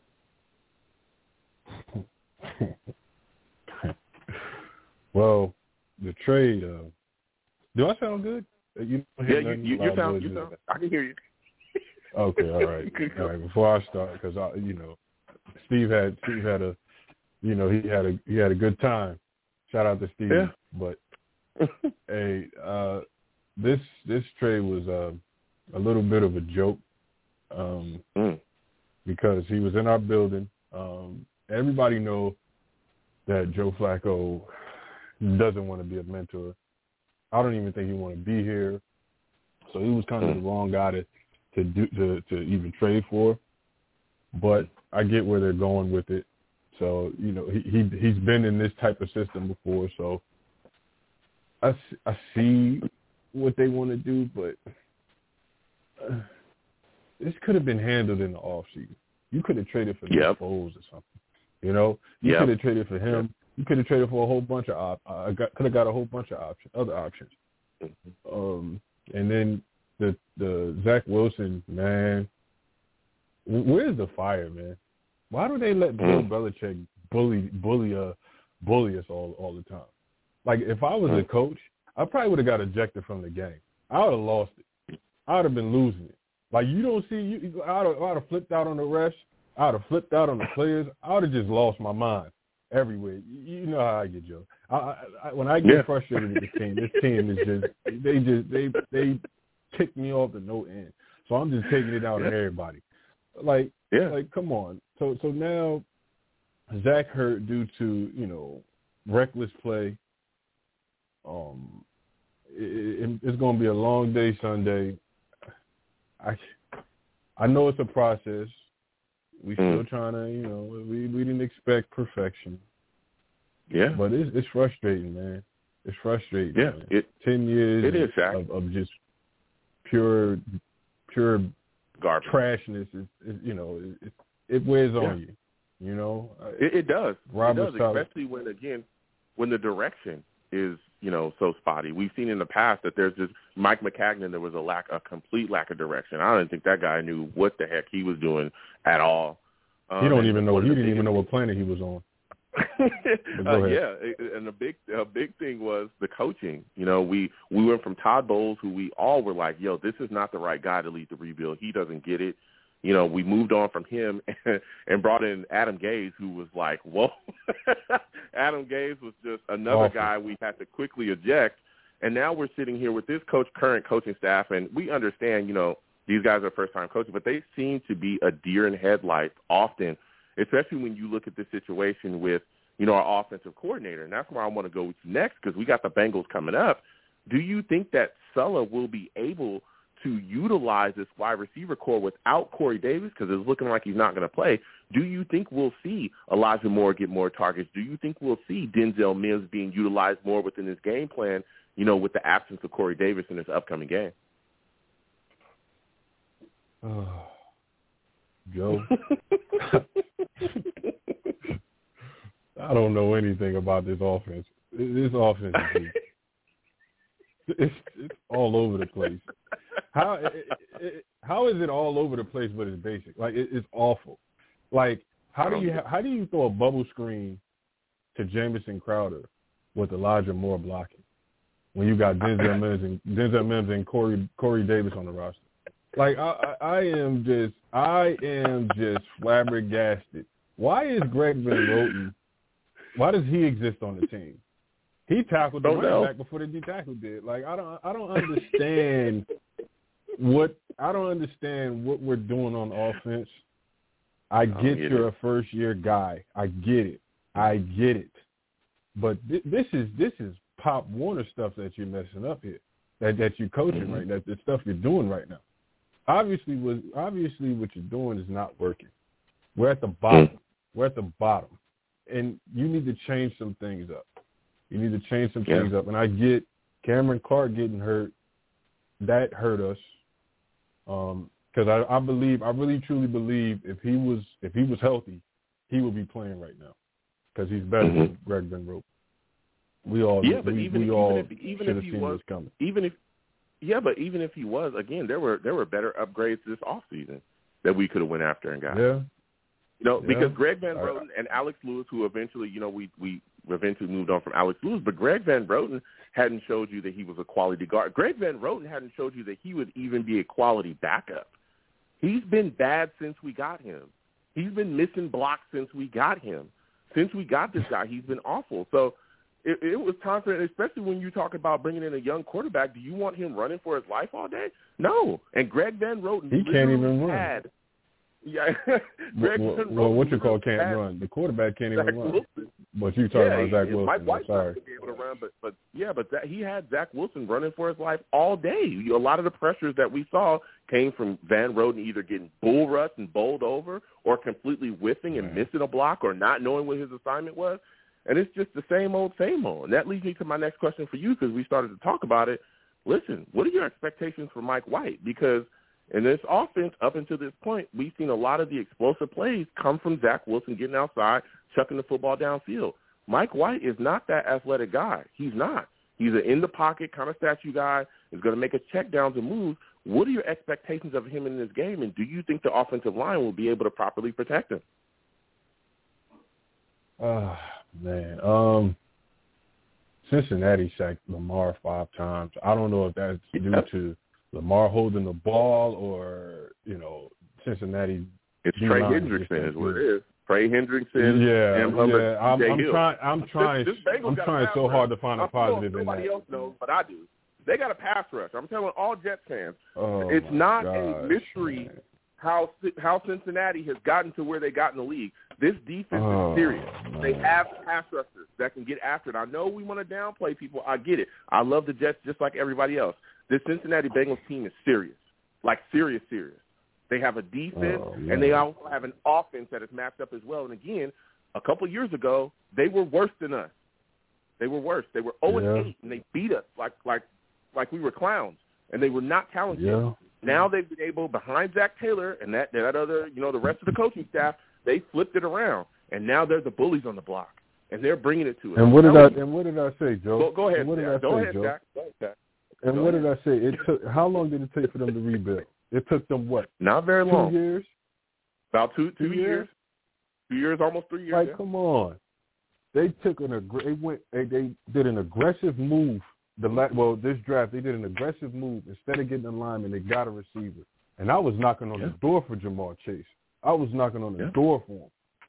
I'm like, man, Ja'Marr Chase and CeeDee Lamb. I'm like, I get we need the lineman. I get that, and I know we need the quarterback.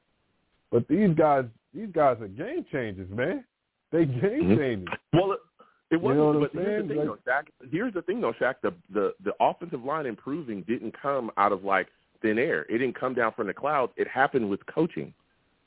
That's been the Yeah. big difference. That's why. That's part of the Yeah. reason why we've been in this rebuild for so long. Not just bad management, and bad general managers.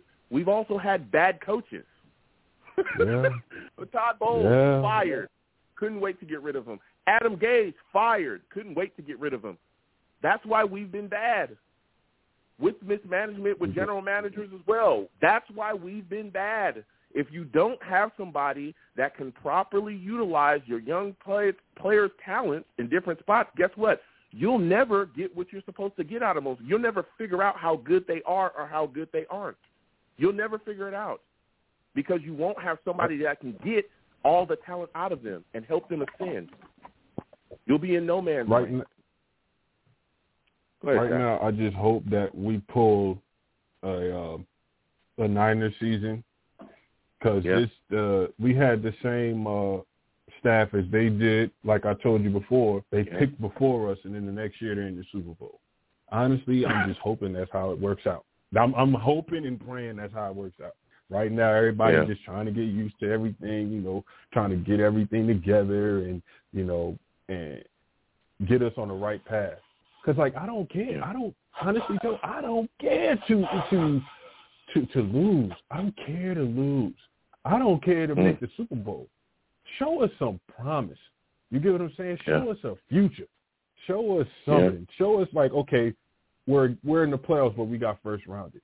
Show us a show us some Mm. type of improvement like that. You get what I'm saying? Or or have us lose in close games. Like let us be competitive. You know? Uh, Yeah. Like right now, we, we're. I feel like we're we're lost, but we're just trying to find something, trying to find a spark. And Mm. hopefully, this draft will give us this off season could give us a spark because this season is, this season is done. This season is cooked. It's fried. It's over. I, I'm not even going to sit here and, and even Yeah. you know talk about this season because it's over. Well, Um, I'll tell you what, it's- Yeah, it, it, it, it's tough. I man. about It's tough. I was about to talk about what we can do to try to slow down Joe Burrow if, if I can. Go ahead. That'll be my final question for you. my Go ahead. piece. Me your. I, Yeah, I, go can, I can sprinkle some some positivity. Can I? Something. I need. I, we need something. ahead. Something. We need to hit something. So I'm gonna give us some positivity right now.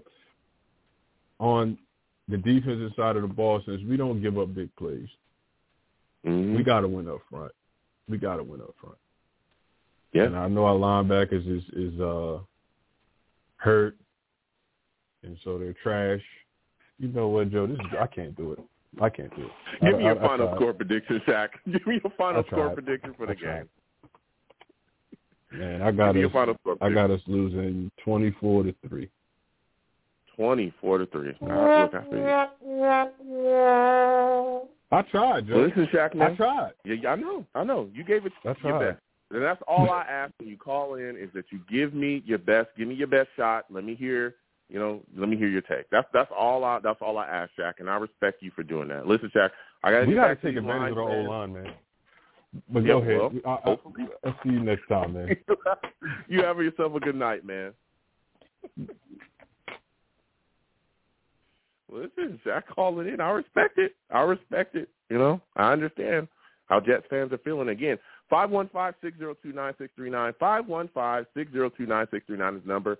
Call in. We're taking all callers. Again, when you call in, please be patient. We will get to everybody. All right, we'll get to everybody. Also, for those of you that are watching, please give the stream a thumbs up. All right, please give the stream a like. Please share it with your friends and your family as well. Also, subscribe if you have not subscribed. Uh, if you're watching the live stream, because I do live stream the show on Long Beach Joe Jets on YouTube. Again, that is Long Beach Joe Jets on YouTube. We live stream the live radio show, and we have a blast. Salute to all the savages in the chat. They are going off, you know what I'm saying, and getting after it. Also, if you'd like to give to the platform, Super Chat is there. You know, please give to the platform if you like that way. Some people just want to hit me in the Cash App. The Cash App is right there, you know, right there at the bottom of the screen. You can go ahead and hit me in the Cash App. Anything you give to the platform is greatly appreciated. So next, we're going to my guy, Chris, man. Chris, we're coming directly to you. Salute to you, Chris. I want to thank you for calling in tonight. Chris, man, give me your thoughts about the New York Jets trading for Joe Flacco. How are you feeling about this move, man? What are your thoughts on it? Hey, Joe, can you hear me? Yes, I can, Chris. All right. Um, I'm feeling quite confident, actually. I do. I really do because because we have a we have a veteran QB, and on top of that, we have Mike White who's starting, if if I'm not mistaken. Yeah, yeah. Mike White is going to be a starter. Great, great. I'm feeling confident.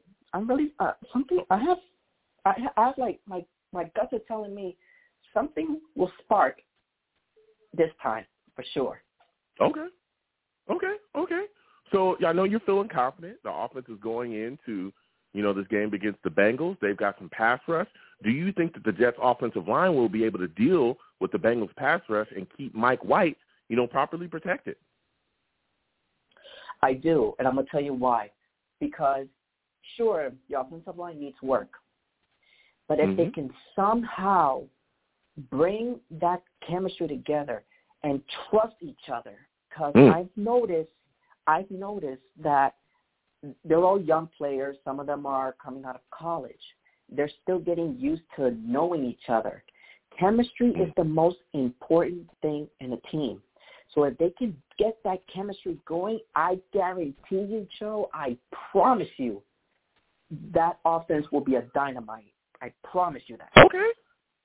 Okay. No, listen, Chris, I hear you. I'm right there with you. You know, this offensive line has also- struggled with communication. I also, You know, Alijah Vera Yeah, Tucker's playing well, though. I'll tell you that. But, you know, go ahead, Chris. I also, I also want to talk about Mike White because I've Okay. seen a lot of crit, I've seen a lot of criticism about him, and I have to ask um, to to anyone who's watching or any upcoming callers, why what is what is it about backup quarterbacks that you guys hate so much? Because I mean, a lot of they criticize them. They say no, they're no good. They're they have no experience. Listen, I'm gonna tell you Mhm. guys a little story. Tom Brady was a backup quarterback when Drew Bledsoe was starting for New England. Drew Bledsoe went down. Tom Brady took, um, went in. Guess what happened? He rock. He went off like a rocket up to now. Mhm. So that's that. Give to all those who criticize Mike White. I'm not saying all the Jets and all, not all the Savages, but those who are, give the man a chance. You don't know Mm. if he could be the potential gold medal, the gold treasure that we've been looking for. Give him a chance. I mean, Okay. it, it, it's you know, I have confidence Yeah. in him. Who knows? Yeah. Yeah. No, listen, listen, Chris. I hear you. I hear you, and you're bringing it right now. I understand you're confident in Mike White. I, I think he, you know, maybe could do some things in this game. We'll see. You know, I don't know a lot of people that's bashing him. I think a lot of people were just surprised about the trade for Joe Flacco. But you know, we're going to see Mike White out there, and we're going to see what he has to bring to the table. Now, my next question for you is, and my final question for you is, when you look at the defense, there's been some weaknesses here, right? Our linebacking core is taking a little bit of hits. Hopefully, you know, CJ is going to be able to play in this game. Gerard Davis is going to come back. We've got some guys that have gone to IR. How concerned are you about the Bengals attacking our linebacking core at this point? We've seen screens be ran and guys not be able to identify things. You know, the Bengals also have a, a, a solid tight end. They got some backs, Joe Mixon, to come out the backfield along with uh, Samaje Perine, too. How concerned are you about this Jets linebacker squad uh, getting attacked in this game? Joe, I'm not worried at all. I think they're going to be just Mm. fine. I think they're going to Okay. give um I don't I think they're going to give um Bengals QB Andy Dalton the run of his money because It's Joe Joe Burrow is the Bengals quarterback. oh I'm sorry I thought it was Andy Dalton. That's No. the only guy I can remember. No, no, no, no, Forgive no. me. Listen, I hear you. I hear you. Go ahead. Keep your positivity flowing. So I think they're going to give him um the run for his money. Um what's their Mhm. QB name again? The Uh, quarterback Joe name? Burrow. Joe Burrow. Okay, thanks. Yeah, I think I think they're gonna I think they're gonna they're gonna give him a run for his money. They're gonna get him some sacks. Now, here's the most important thing, Joe, and I don't think anyone has mentioned this. The key to winning this game, they Mm. must, they must, they must, they must, they must avoid penalties. They Mm. must Okay. avoid the penalties. That is the key to winning the game. And I promise you, if they can get less, if they can stop getting penalties and draw penalties, Joe, I guarantee you, you'll be a happy man by the time this game is over. All right, all right, Chris. Listen, my final question before I let you go, man. Give me your final What's score the final prediction. Who do you think wins? But yo, give me your final score prediction, bro. Go ahead. We're going to win 24 to 20 in overtime. What Jets? All right.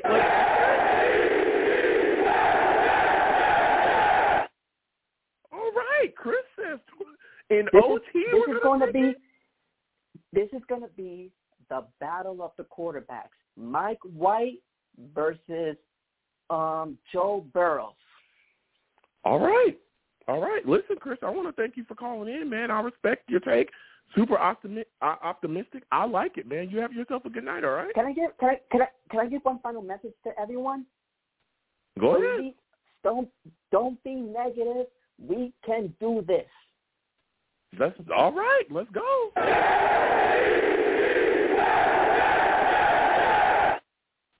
Listen, Chris called in, you know, and came in with a positive fire, you know. He knows, you know, Joe Burrow's the quarterback. He thinks we can get after him. You know what I'm saying? I respect it. I respect it. He's the first guy to pick him tonight. I respect that. First Jets fan, first Jets fan to pick the Beng or pick the Jets tonight against the Bengals. I like that take. I like that take. Five one five six zero two nine six three nine. Five one five six zero two nine six three nine is the number. Call in. We are talking about it all, man. We're talking Jets. We're talking Bengals. We're talking Zach Wilson. We're talking Joe Flacco. We're talking about it all. So next, we're going to go back to CT, man. Hopefully CT has gotten his phone together and gotten his audio straight. We want to hear CT. He's got some takes. Hopefully he's not calling us from the inside of his muffler anymore, all right? Hopefully he's not calling us from the bottom of a Doritos bag this call because we want to hear from CT. CT, salutes. I want to thank you for being on the line again, man. Give me Can you your hear me? Yes, we can hear you now, CT. You see how that works? Okay, finally. Yeah, well, hey, I've been trying to get on the line, man. I don't know what's been going on, bro. I don't know if it's the rain today. I don't know what's going on, but I, for, yeah, listen. I, when I first called, I was the first. I think I was the first caller, and I was like, let me uh give Joe his flowers for first of all for you know going Okay. out of his way to use his platform for breast cancer awareness. And I was saying that, but you couldn't hear none of that. But but first of all, shout out Mhm. to you for that because I think that's incredible. Thank man. you. Uh, you're doing a great job, and keep up, keep it up. Um, secondly, um, yeah, I'm sorry about the calls. I don't know what's been going on tonight. I don't have any idea. I don't have any earbuds. I don't know what was going on. So sorry to the savages. I know that you guys don't want to hear a guy call in and not get any, any takes off. My bad. No, it's, But, listen, uh, listen, yeah, man. It's all it's all good, man. It's all good. And again, thank you for uh, you know uh, recognizing what I'm doing. Listen, uh, it's all about doing whatever I can to help people, to help you know eradicate this disease. It's touched my family. I'm sure it's touched a lot of you know people out there. You know, outside Yeah. of just not just the Jets fan base, but a lot of people you know just out there in the world. So I do whatever I can with my platform to help you know eh, make a positive impact on this world. So again, I want to thank you. You know, for uh, No, for, that's for awesome, seeing man. that. CT, man. Thank you so much. But listen, man, it's time to talk Jets, man. Let's talk about this because I could not wait to talk to you about Zach Wilson out two to four weeks. Give me your thoughts about that. What are your thoughts about us also trading for Joe Flacco, Flacco immediately after that? All right. So, um, real quick, I need to talk about that New England game because I haven't talked to you about that. Um, that was the first game that I thought that this season is over, and, and I'm not usually a guy. I'm usually very positive, you know, but Yeah, um, yeah. it was a disaster. You know, it was a disaster, and um, I didn't expect us to go to the playoffs this season or anything like that. But um, now at this point, I'm not expecting pretty much any more victories because our quarterback has now got injured. You know, it's unfortunate. Um, but looking ahead now, because you got to, you know, look ahead. You can't be dwelling on that. I think this is actually could be a blessing in disguise for Zach. He has an opportunity to sit and watch and maybe slow down the process for himself. And you know, maybe when he comes back, like Sam came back in his rookie year and he he, kind of showed out at the end of the year. Um, hopefully, we get the same thing with Zach this year, and we see this offense come together. Hopefully, you know. So I'm looking at it. Hopefully, maybe this can be a blessing in disguise, and um, we can get things back on track But at the end of the year, so we can say, all right, we have something with this team. They've yet to prove a consistent basis that they have a um, any type of offense, and we're still we're still waiting for that. So with Joe Flacco coming in, I honestly think that hey, you know they needed another quarterback on the roster. You know they had options to either bring Josh Johnson up from the practice squad, uh, apparently, or and, and you know and um, bring in another quarterback for the practice practice squad, or you know sign a veteran or trade for a veteran, and they, they eventually, I mean, chose to get Joe Flacco back. I think it's not necessarily a big deal in my mind. I don't think it's a big deal, um, but they, like Wow. people, Okay. I, can, I can I get the frustration. I get the frustration with us, the fan base saying like, listen, you could have done this in the off season. I, I I totally get it. Yeah. Um, I, I, I, you know, know a lot of people wanted to trade for Nick Foles. That probably would have been more than a sixth rounder. And then people, you know, wanted Nick Mullens, I believe, or and um, Mullens. I, I don't think he's that great at even of a backup. So I wasn't too keen on getting him. So when they said they're going to stick with Mike White, um, I was like, okay, all right, let's uh, let's let's see how it pans out because I really don't know um this guy Mike. I have no idea, but they they you know they like it, I love it. You know whatever. You know so um now when it comes down to it, we're gonna have to see how he does. You know, and I don't expect them to really compete because he's a backup and he's just not as talented. He hasn't got the arm that Zach does. Um, but maybe he's better than I think he is, you know. And the last caller, I, you know, shout out to that that kid because he he he gave me a little bit of faith. But with Mike White, I was like, okay, maybe I shouldn't knock him knock him down a peg. Oh, I shouldn't count him out, you know. But uh, you know, maybe I shouldn't. So, um, but I appreciate the positive pos- positive Jets fans. We don't really hear that often, and you know, we'll see. I think that we're going to get stomped though, being real. yeah.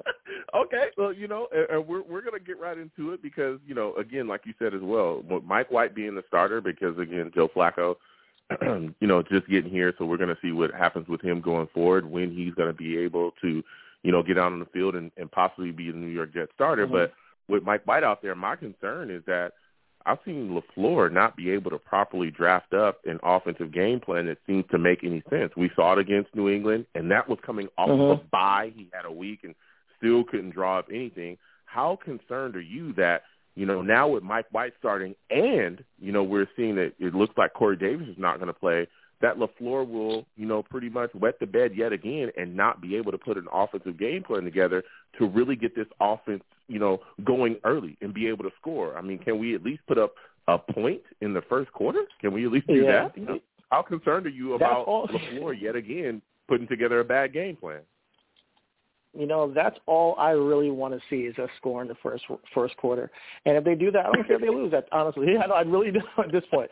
Just score in the first quarter. I think we can we can we can you know make a deal on that, and we're good. You know, um, when it comes to Mike LaFleur though, I do think there is a bit of a hysteria on him right now. I don't think it's as bad as people seem. When you when your quarterback gets injured in that New England Patriots game, the the, the game plan pretty much goes out the window. Um, so but it's- wait, wait, it's- wait, wait, wait, know- wait a second, CT. Hold on a second. Look, What's I up, understand what you're saying, dude. Our offense has been bad the entire year. It's been bad. Okay, now let me get to that. I, and, Even- and, and I know on, that. I know even that. in the game against the Titans, we did not wake up offensively until like the second half. So No, I think you're completely right. LaFleur, especially when I talk about LaFleur, the, I think the criticism is well deserved, and he'll even tell you himself. There's so many miscommunications. There's so many things that continue to go wrong. Every week he sits there at, on his press conferences when he meets with the media after the game or even during the week and says, "This is on coaching. This is jacked up. That's Yeah, jacked up. yeah. Yes, that was a bad play call. This is on coaching." Even during the bye week, I looked at things and said, "I shouldn't have called those plays there. Those are some bad play calls." But you know, Zach kind of bails me out. He makes sure that the bad play call I I make doesn't get worse. So we're seeing that. So I think the criticism of him is fair when we're seeing the output come, and he even says himself that it's from coaching. Oh, hey, hey, hey! Listen, I know that I'm not saying that you can't criticize Mike LaFleur. If anybody should be criticized, it's Mike LaFleur eh, on this team, in, in my opinion. However, uh Mhm. people are saying that we got to fire the guy already.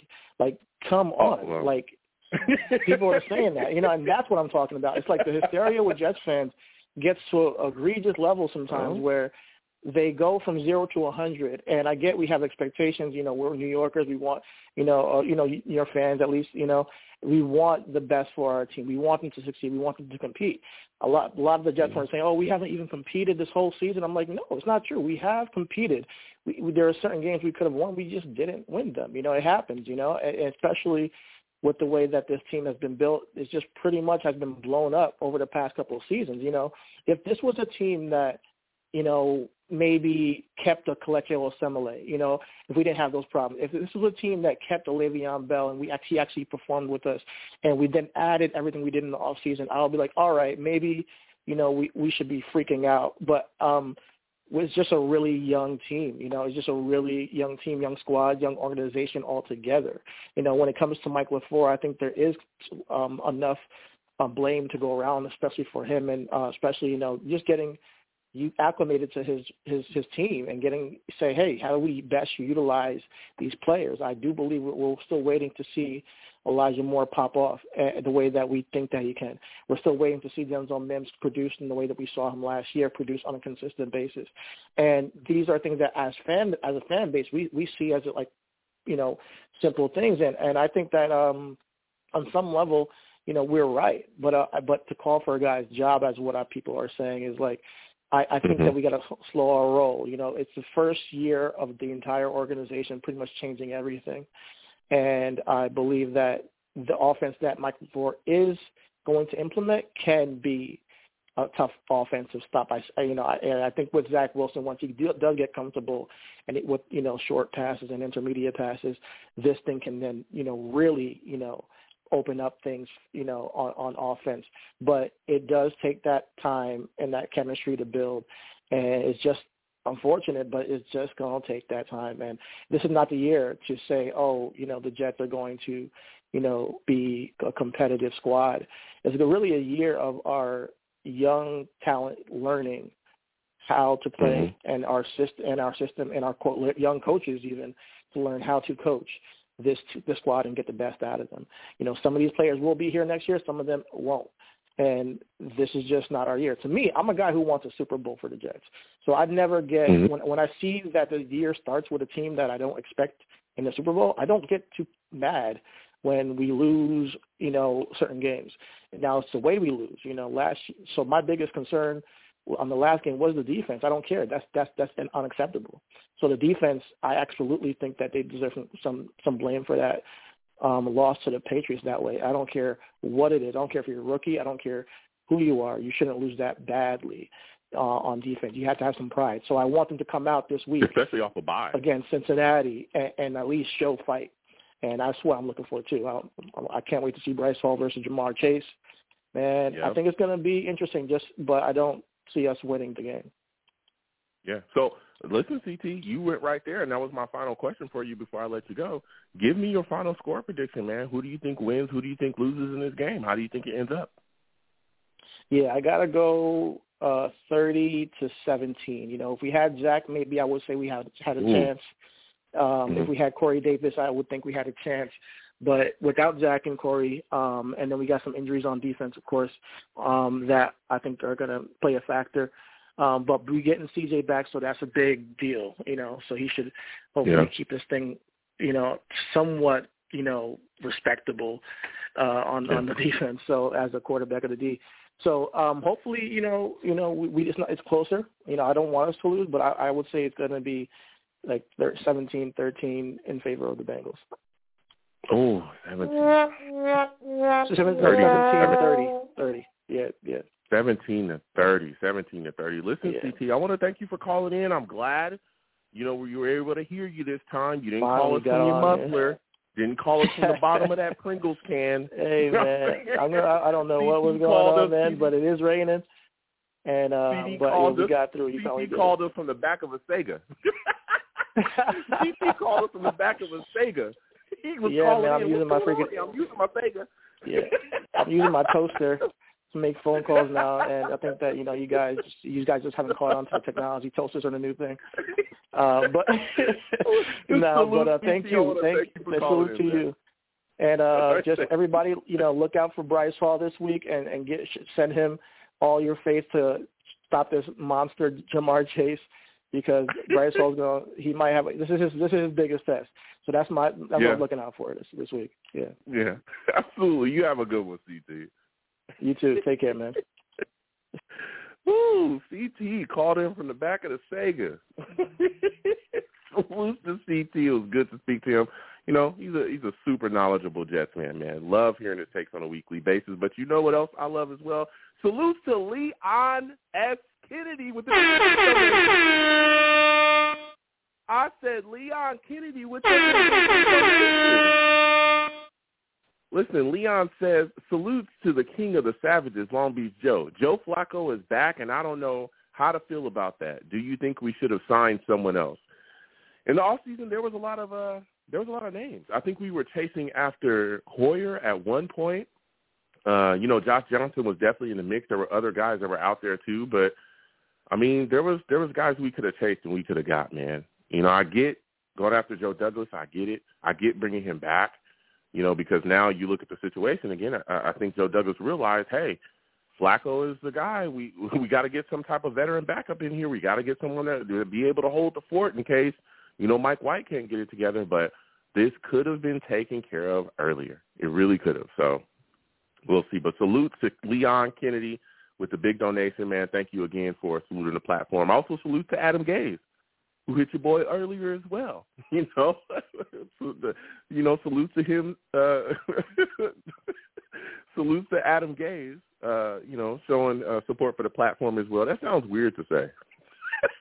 Adam Gase, but you know, hey, I want to thank him for his support. Salute to you, Adam Gase. So we're gonna keep getting to these lines again. Five one five six zero two nine six three nine. is the number. Call in. If you're watching the stream live, please give the stream a thumbs up. Also share the stream as well. And if you have not subscribed, please subscribe if you're new and hit that notification bell so when I uh, post content, go live, or do anything, you folks will be in the know. So next, I'm going to go to my guy, Chris, man. Chris is calling in 857. We're coming directly to you, Chris. Salute.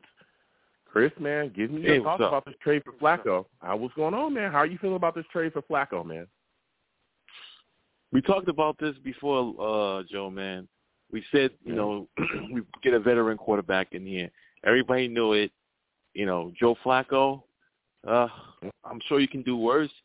You know, but like I said, it's a uh, it was a definite need to get him in there. So I mean, I don't know how to feel about it. I'm like, well, okay. You know, I'd rather have Nick Foles, but you know, I, I I'll take uh, Joe Flacco at you know at this point. You know, Okay. you know it is what it is. Yeah. Yeah. No, listen. I it's like it's like it's like it's, like you have no money. It's like you have no money or something, and you like you know going to the store and you have like two bucks. You know, you got to take what's left there. You know, at the at the bargain bin. So it is what it yeah. is. Let, yeah, listen, I you know, I get it. I think that Joe Douglas just realized, hey, you know, I've made a mistake. I gotta clean this up and he, you know, did what he could. But again, we talked about it and you said as well, Chris, we we were talking during the off season, this should have been this should have been a move made earlier. You know what I'm saying? Should have been a move made Yeah. earlier. But now that he's here, you know, we're going forward, we're looking at this Bengals game now. And let me tell you something, this Bengals team is serious business. And I'm I'm a, I'm concerned, particularly with our offense. We haven't scored a point in the first quarter the entire season. I think that's horrific. Uh, when you look at this upcoming game, man, what is your expectations of Mike White? Do you think LaFleur will be able to draw something up for him to really get him rolling, get this offense rolling early as well, and get us on the board early? I, I hate to be the gloom and gloom, but I was listening to the last caller. I'm trying to figure out where mm-hmm. these 17 points are coming from. You know what I'm saying? I'm trying to. I, I'm trying to figure out where these Mike White. I'm trying to figure out where these 17 points are coming from. You know, I'm trying to figure out that. I'm like 17 points for Joe for for Mike White.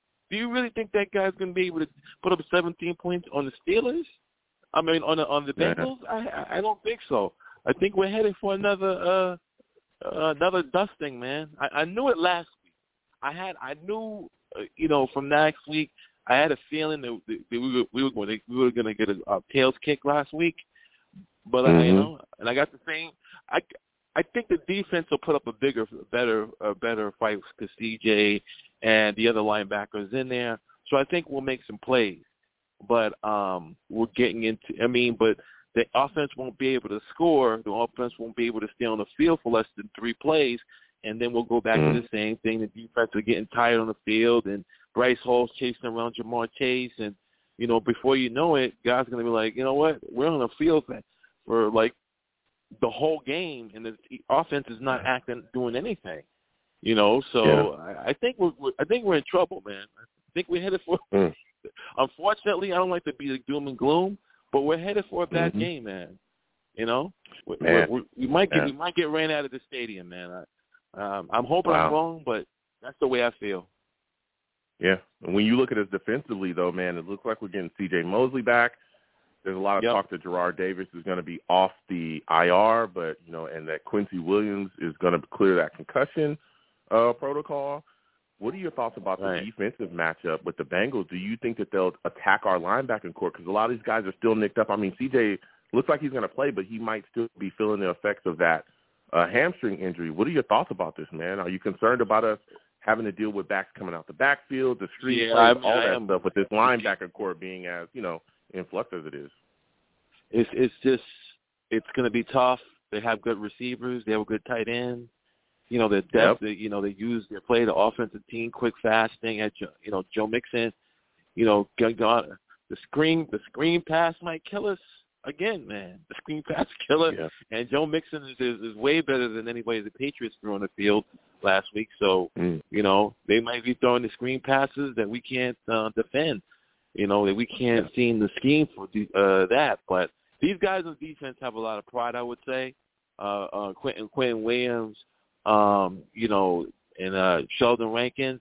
So this defense will show some some fight, but my concern is that the defense is going to be on the field way too much, and you know, at Mhm. some point, you know, you know, it, it, it is what it is. You know, I I just think Yeah. I just think uh, we're we're in for some trouble, man.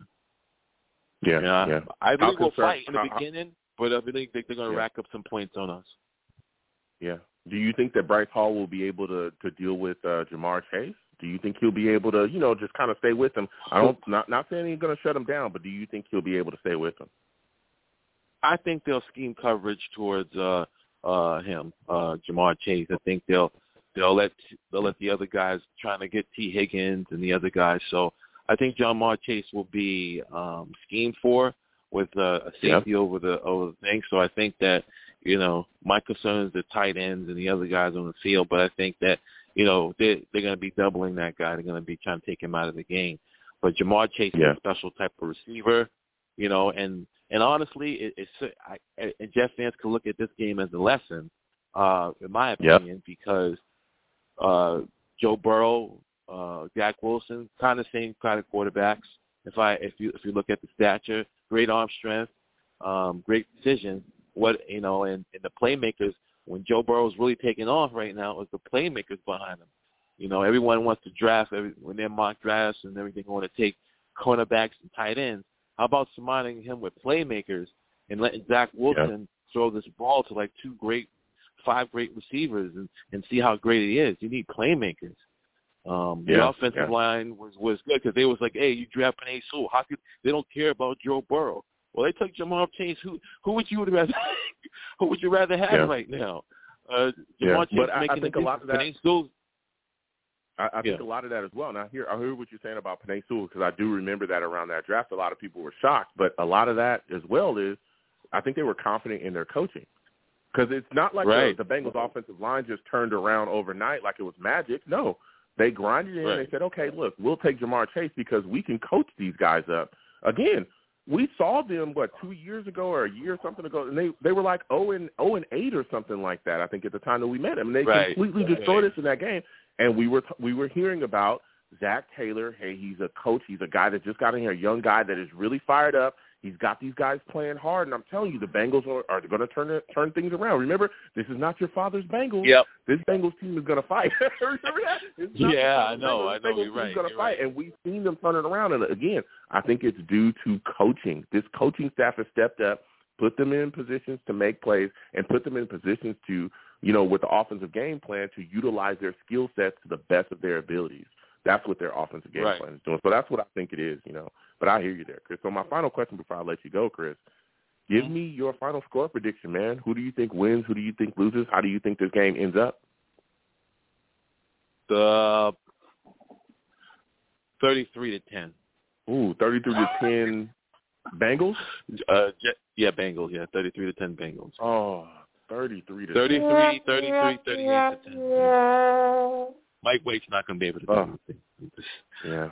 I mean, No. I mean, he's just not. I mean, I, I mean, I, I, I Yeah. it's like it's like it's not fair if the, you know. And I want to see guys succeed in this, in this and, and, Mm-hmm. and you know, I would love to see him come out and he light it up for forty. But does anybody think Mike White? You know, they they, they didn't give him any reps, and during the during the, you know, I, I don't think it. I mean, I mean, I I I really don't think it, man. I, and the offense is struggling. They're gonna try to run. Yep. They're gonna they're gonna they're gonna club the box up and and Dan Mike White to beat him. He's gonna throw. You know, there's no Corey Davis. Yep. you know, they can't find. They seen Canton, no Canton films, and you know, Yeah. unless I mean, un- unless this guy um Michael Carter has the game of his life. I mean, I mean Yeah. that's still if the run game comes alive, watch out. If this offensive Yeah. line comes, uh, you know, starts going downhill, start blocking people, you know, you have a chance. If the offense, if the, if the running game they run to 200 yards, you got a game. Mhm. But other than that, Yeah. man, they're gonna block. you know, what would you It do is if what it the is. Jets right now?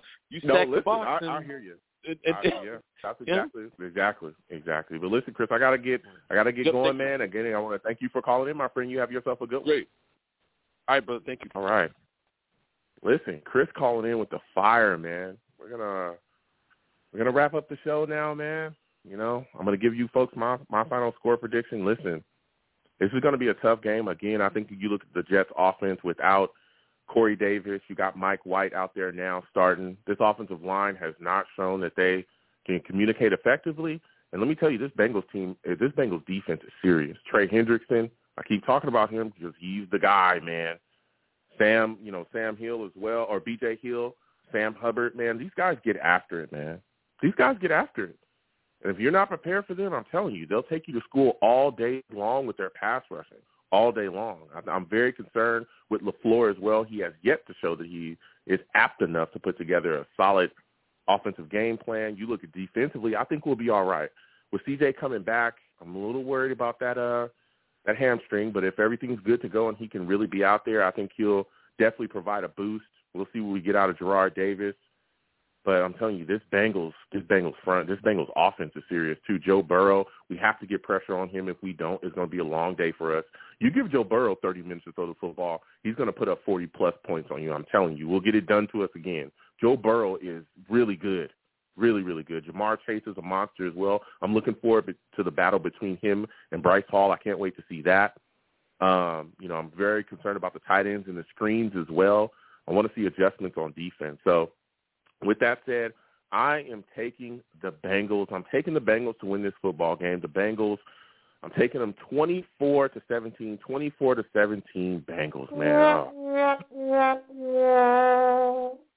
Let me give myself another one, man.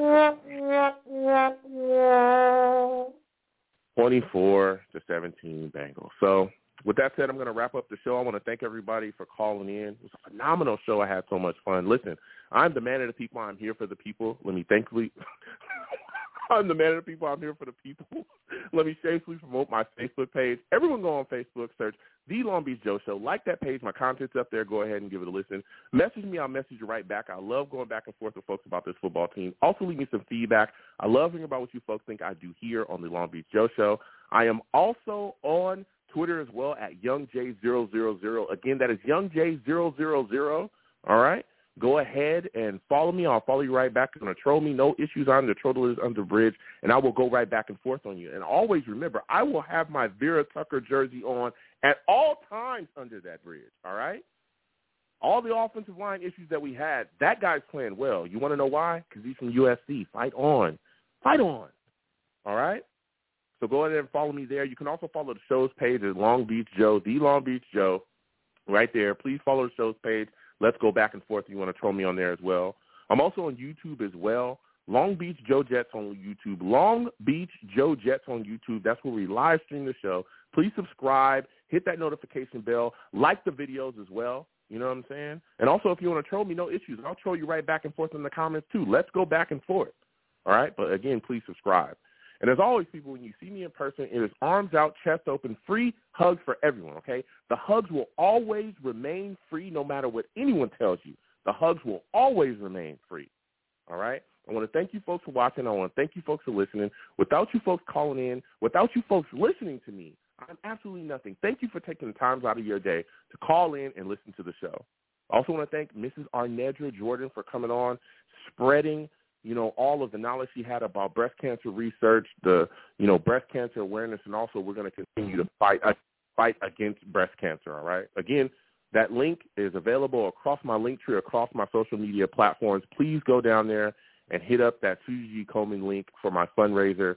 Um, I'm just, you know, all that money goes directly to Susie G. Komen, a dollar, two dollars, anything you can give to give the fight to breast cancer. That's what it's all about with me, fighting against breast cancer and spreading breast cancer awareness. So you folks have a good one, all right?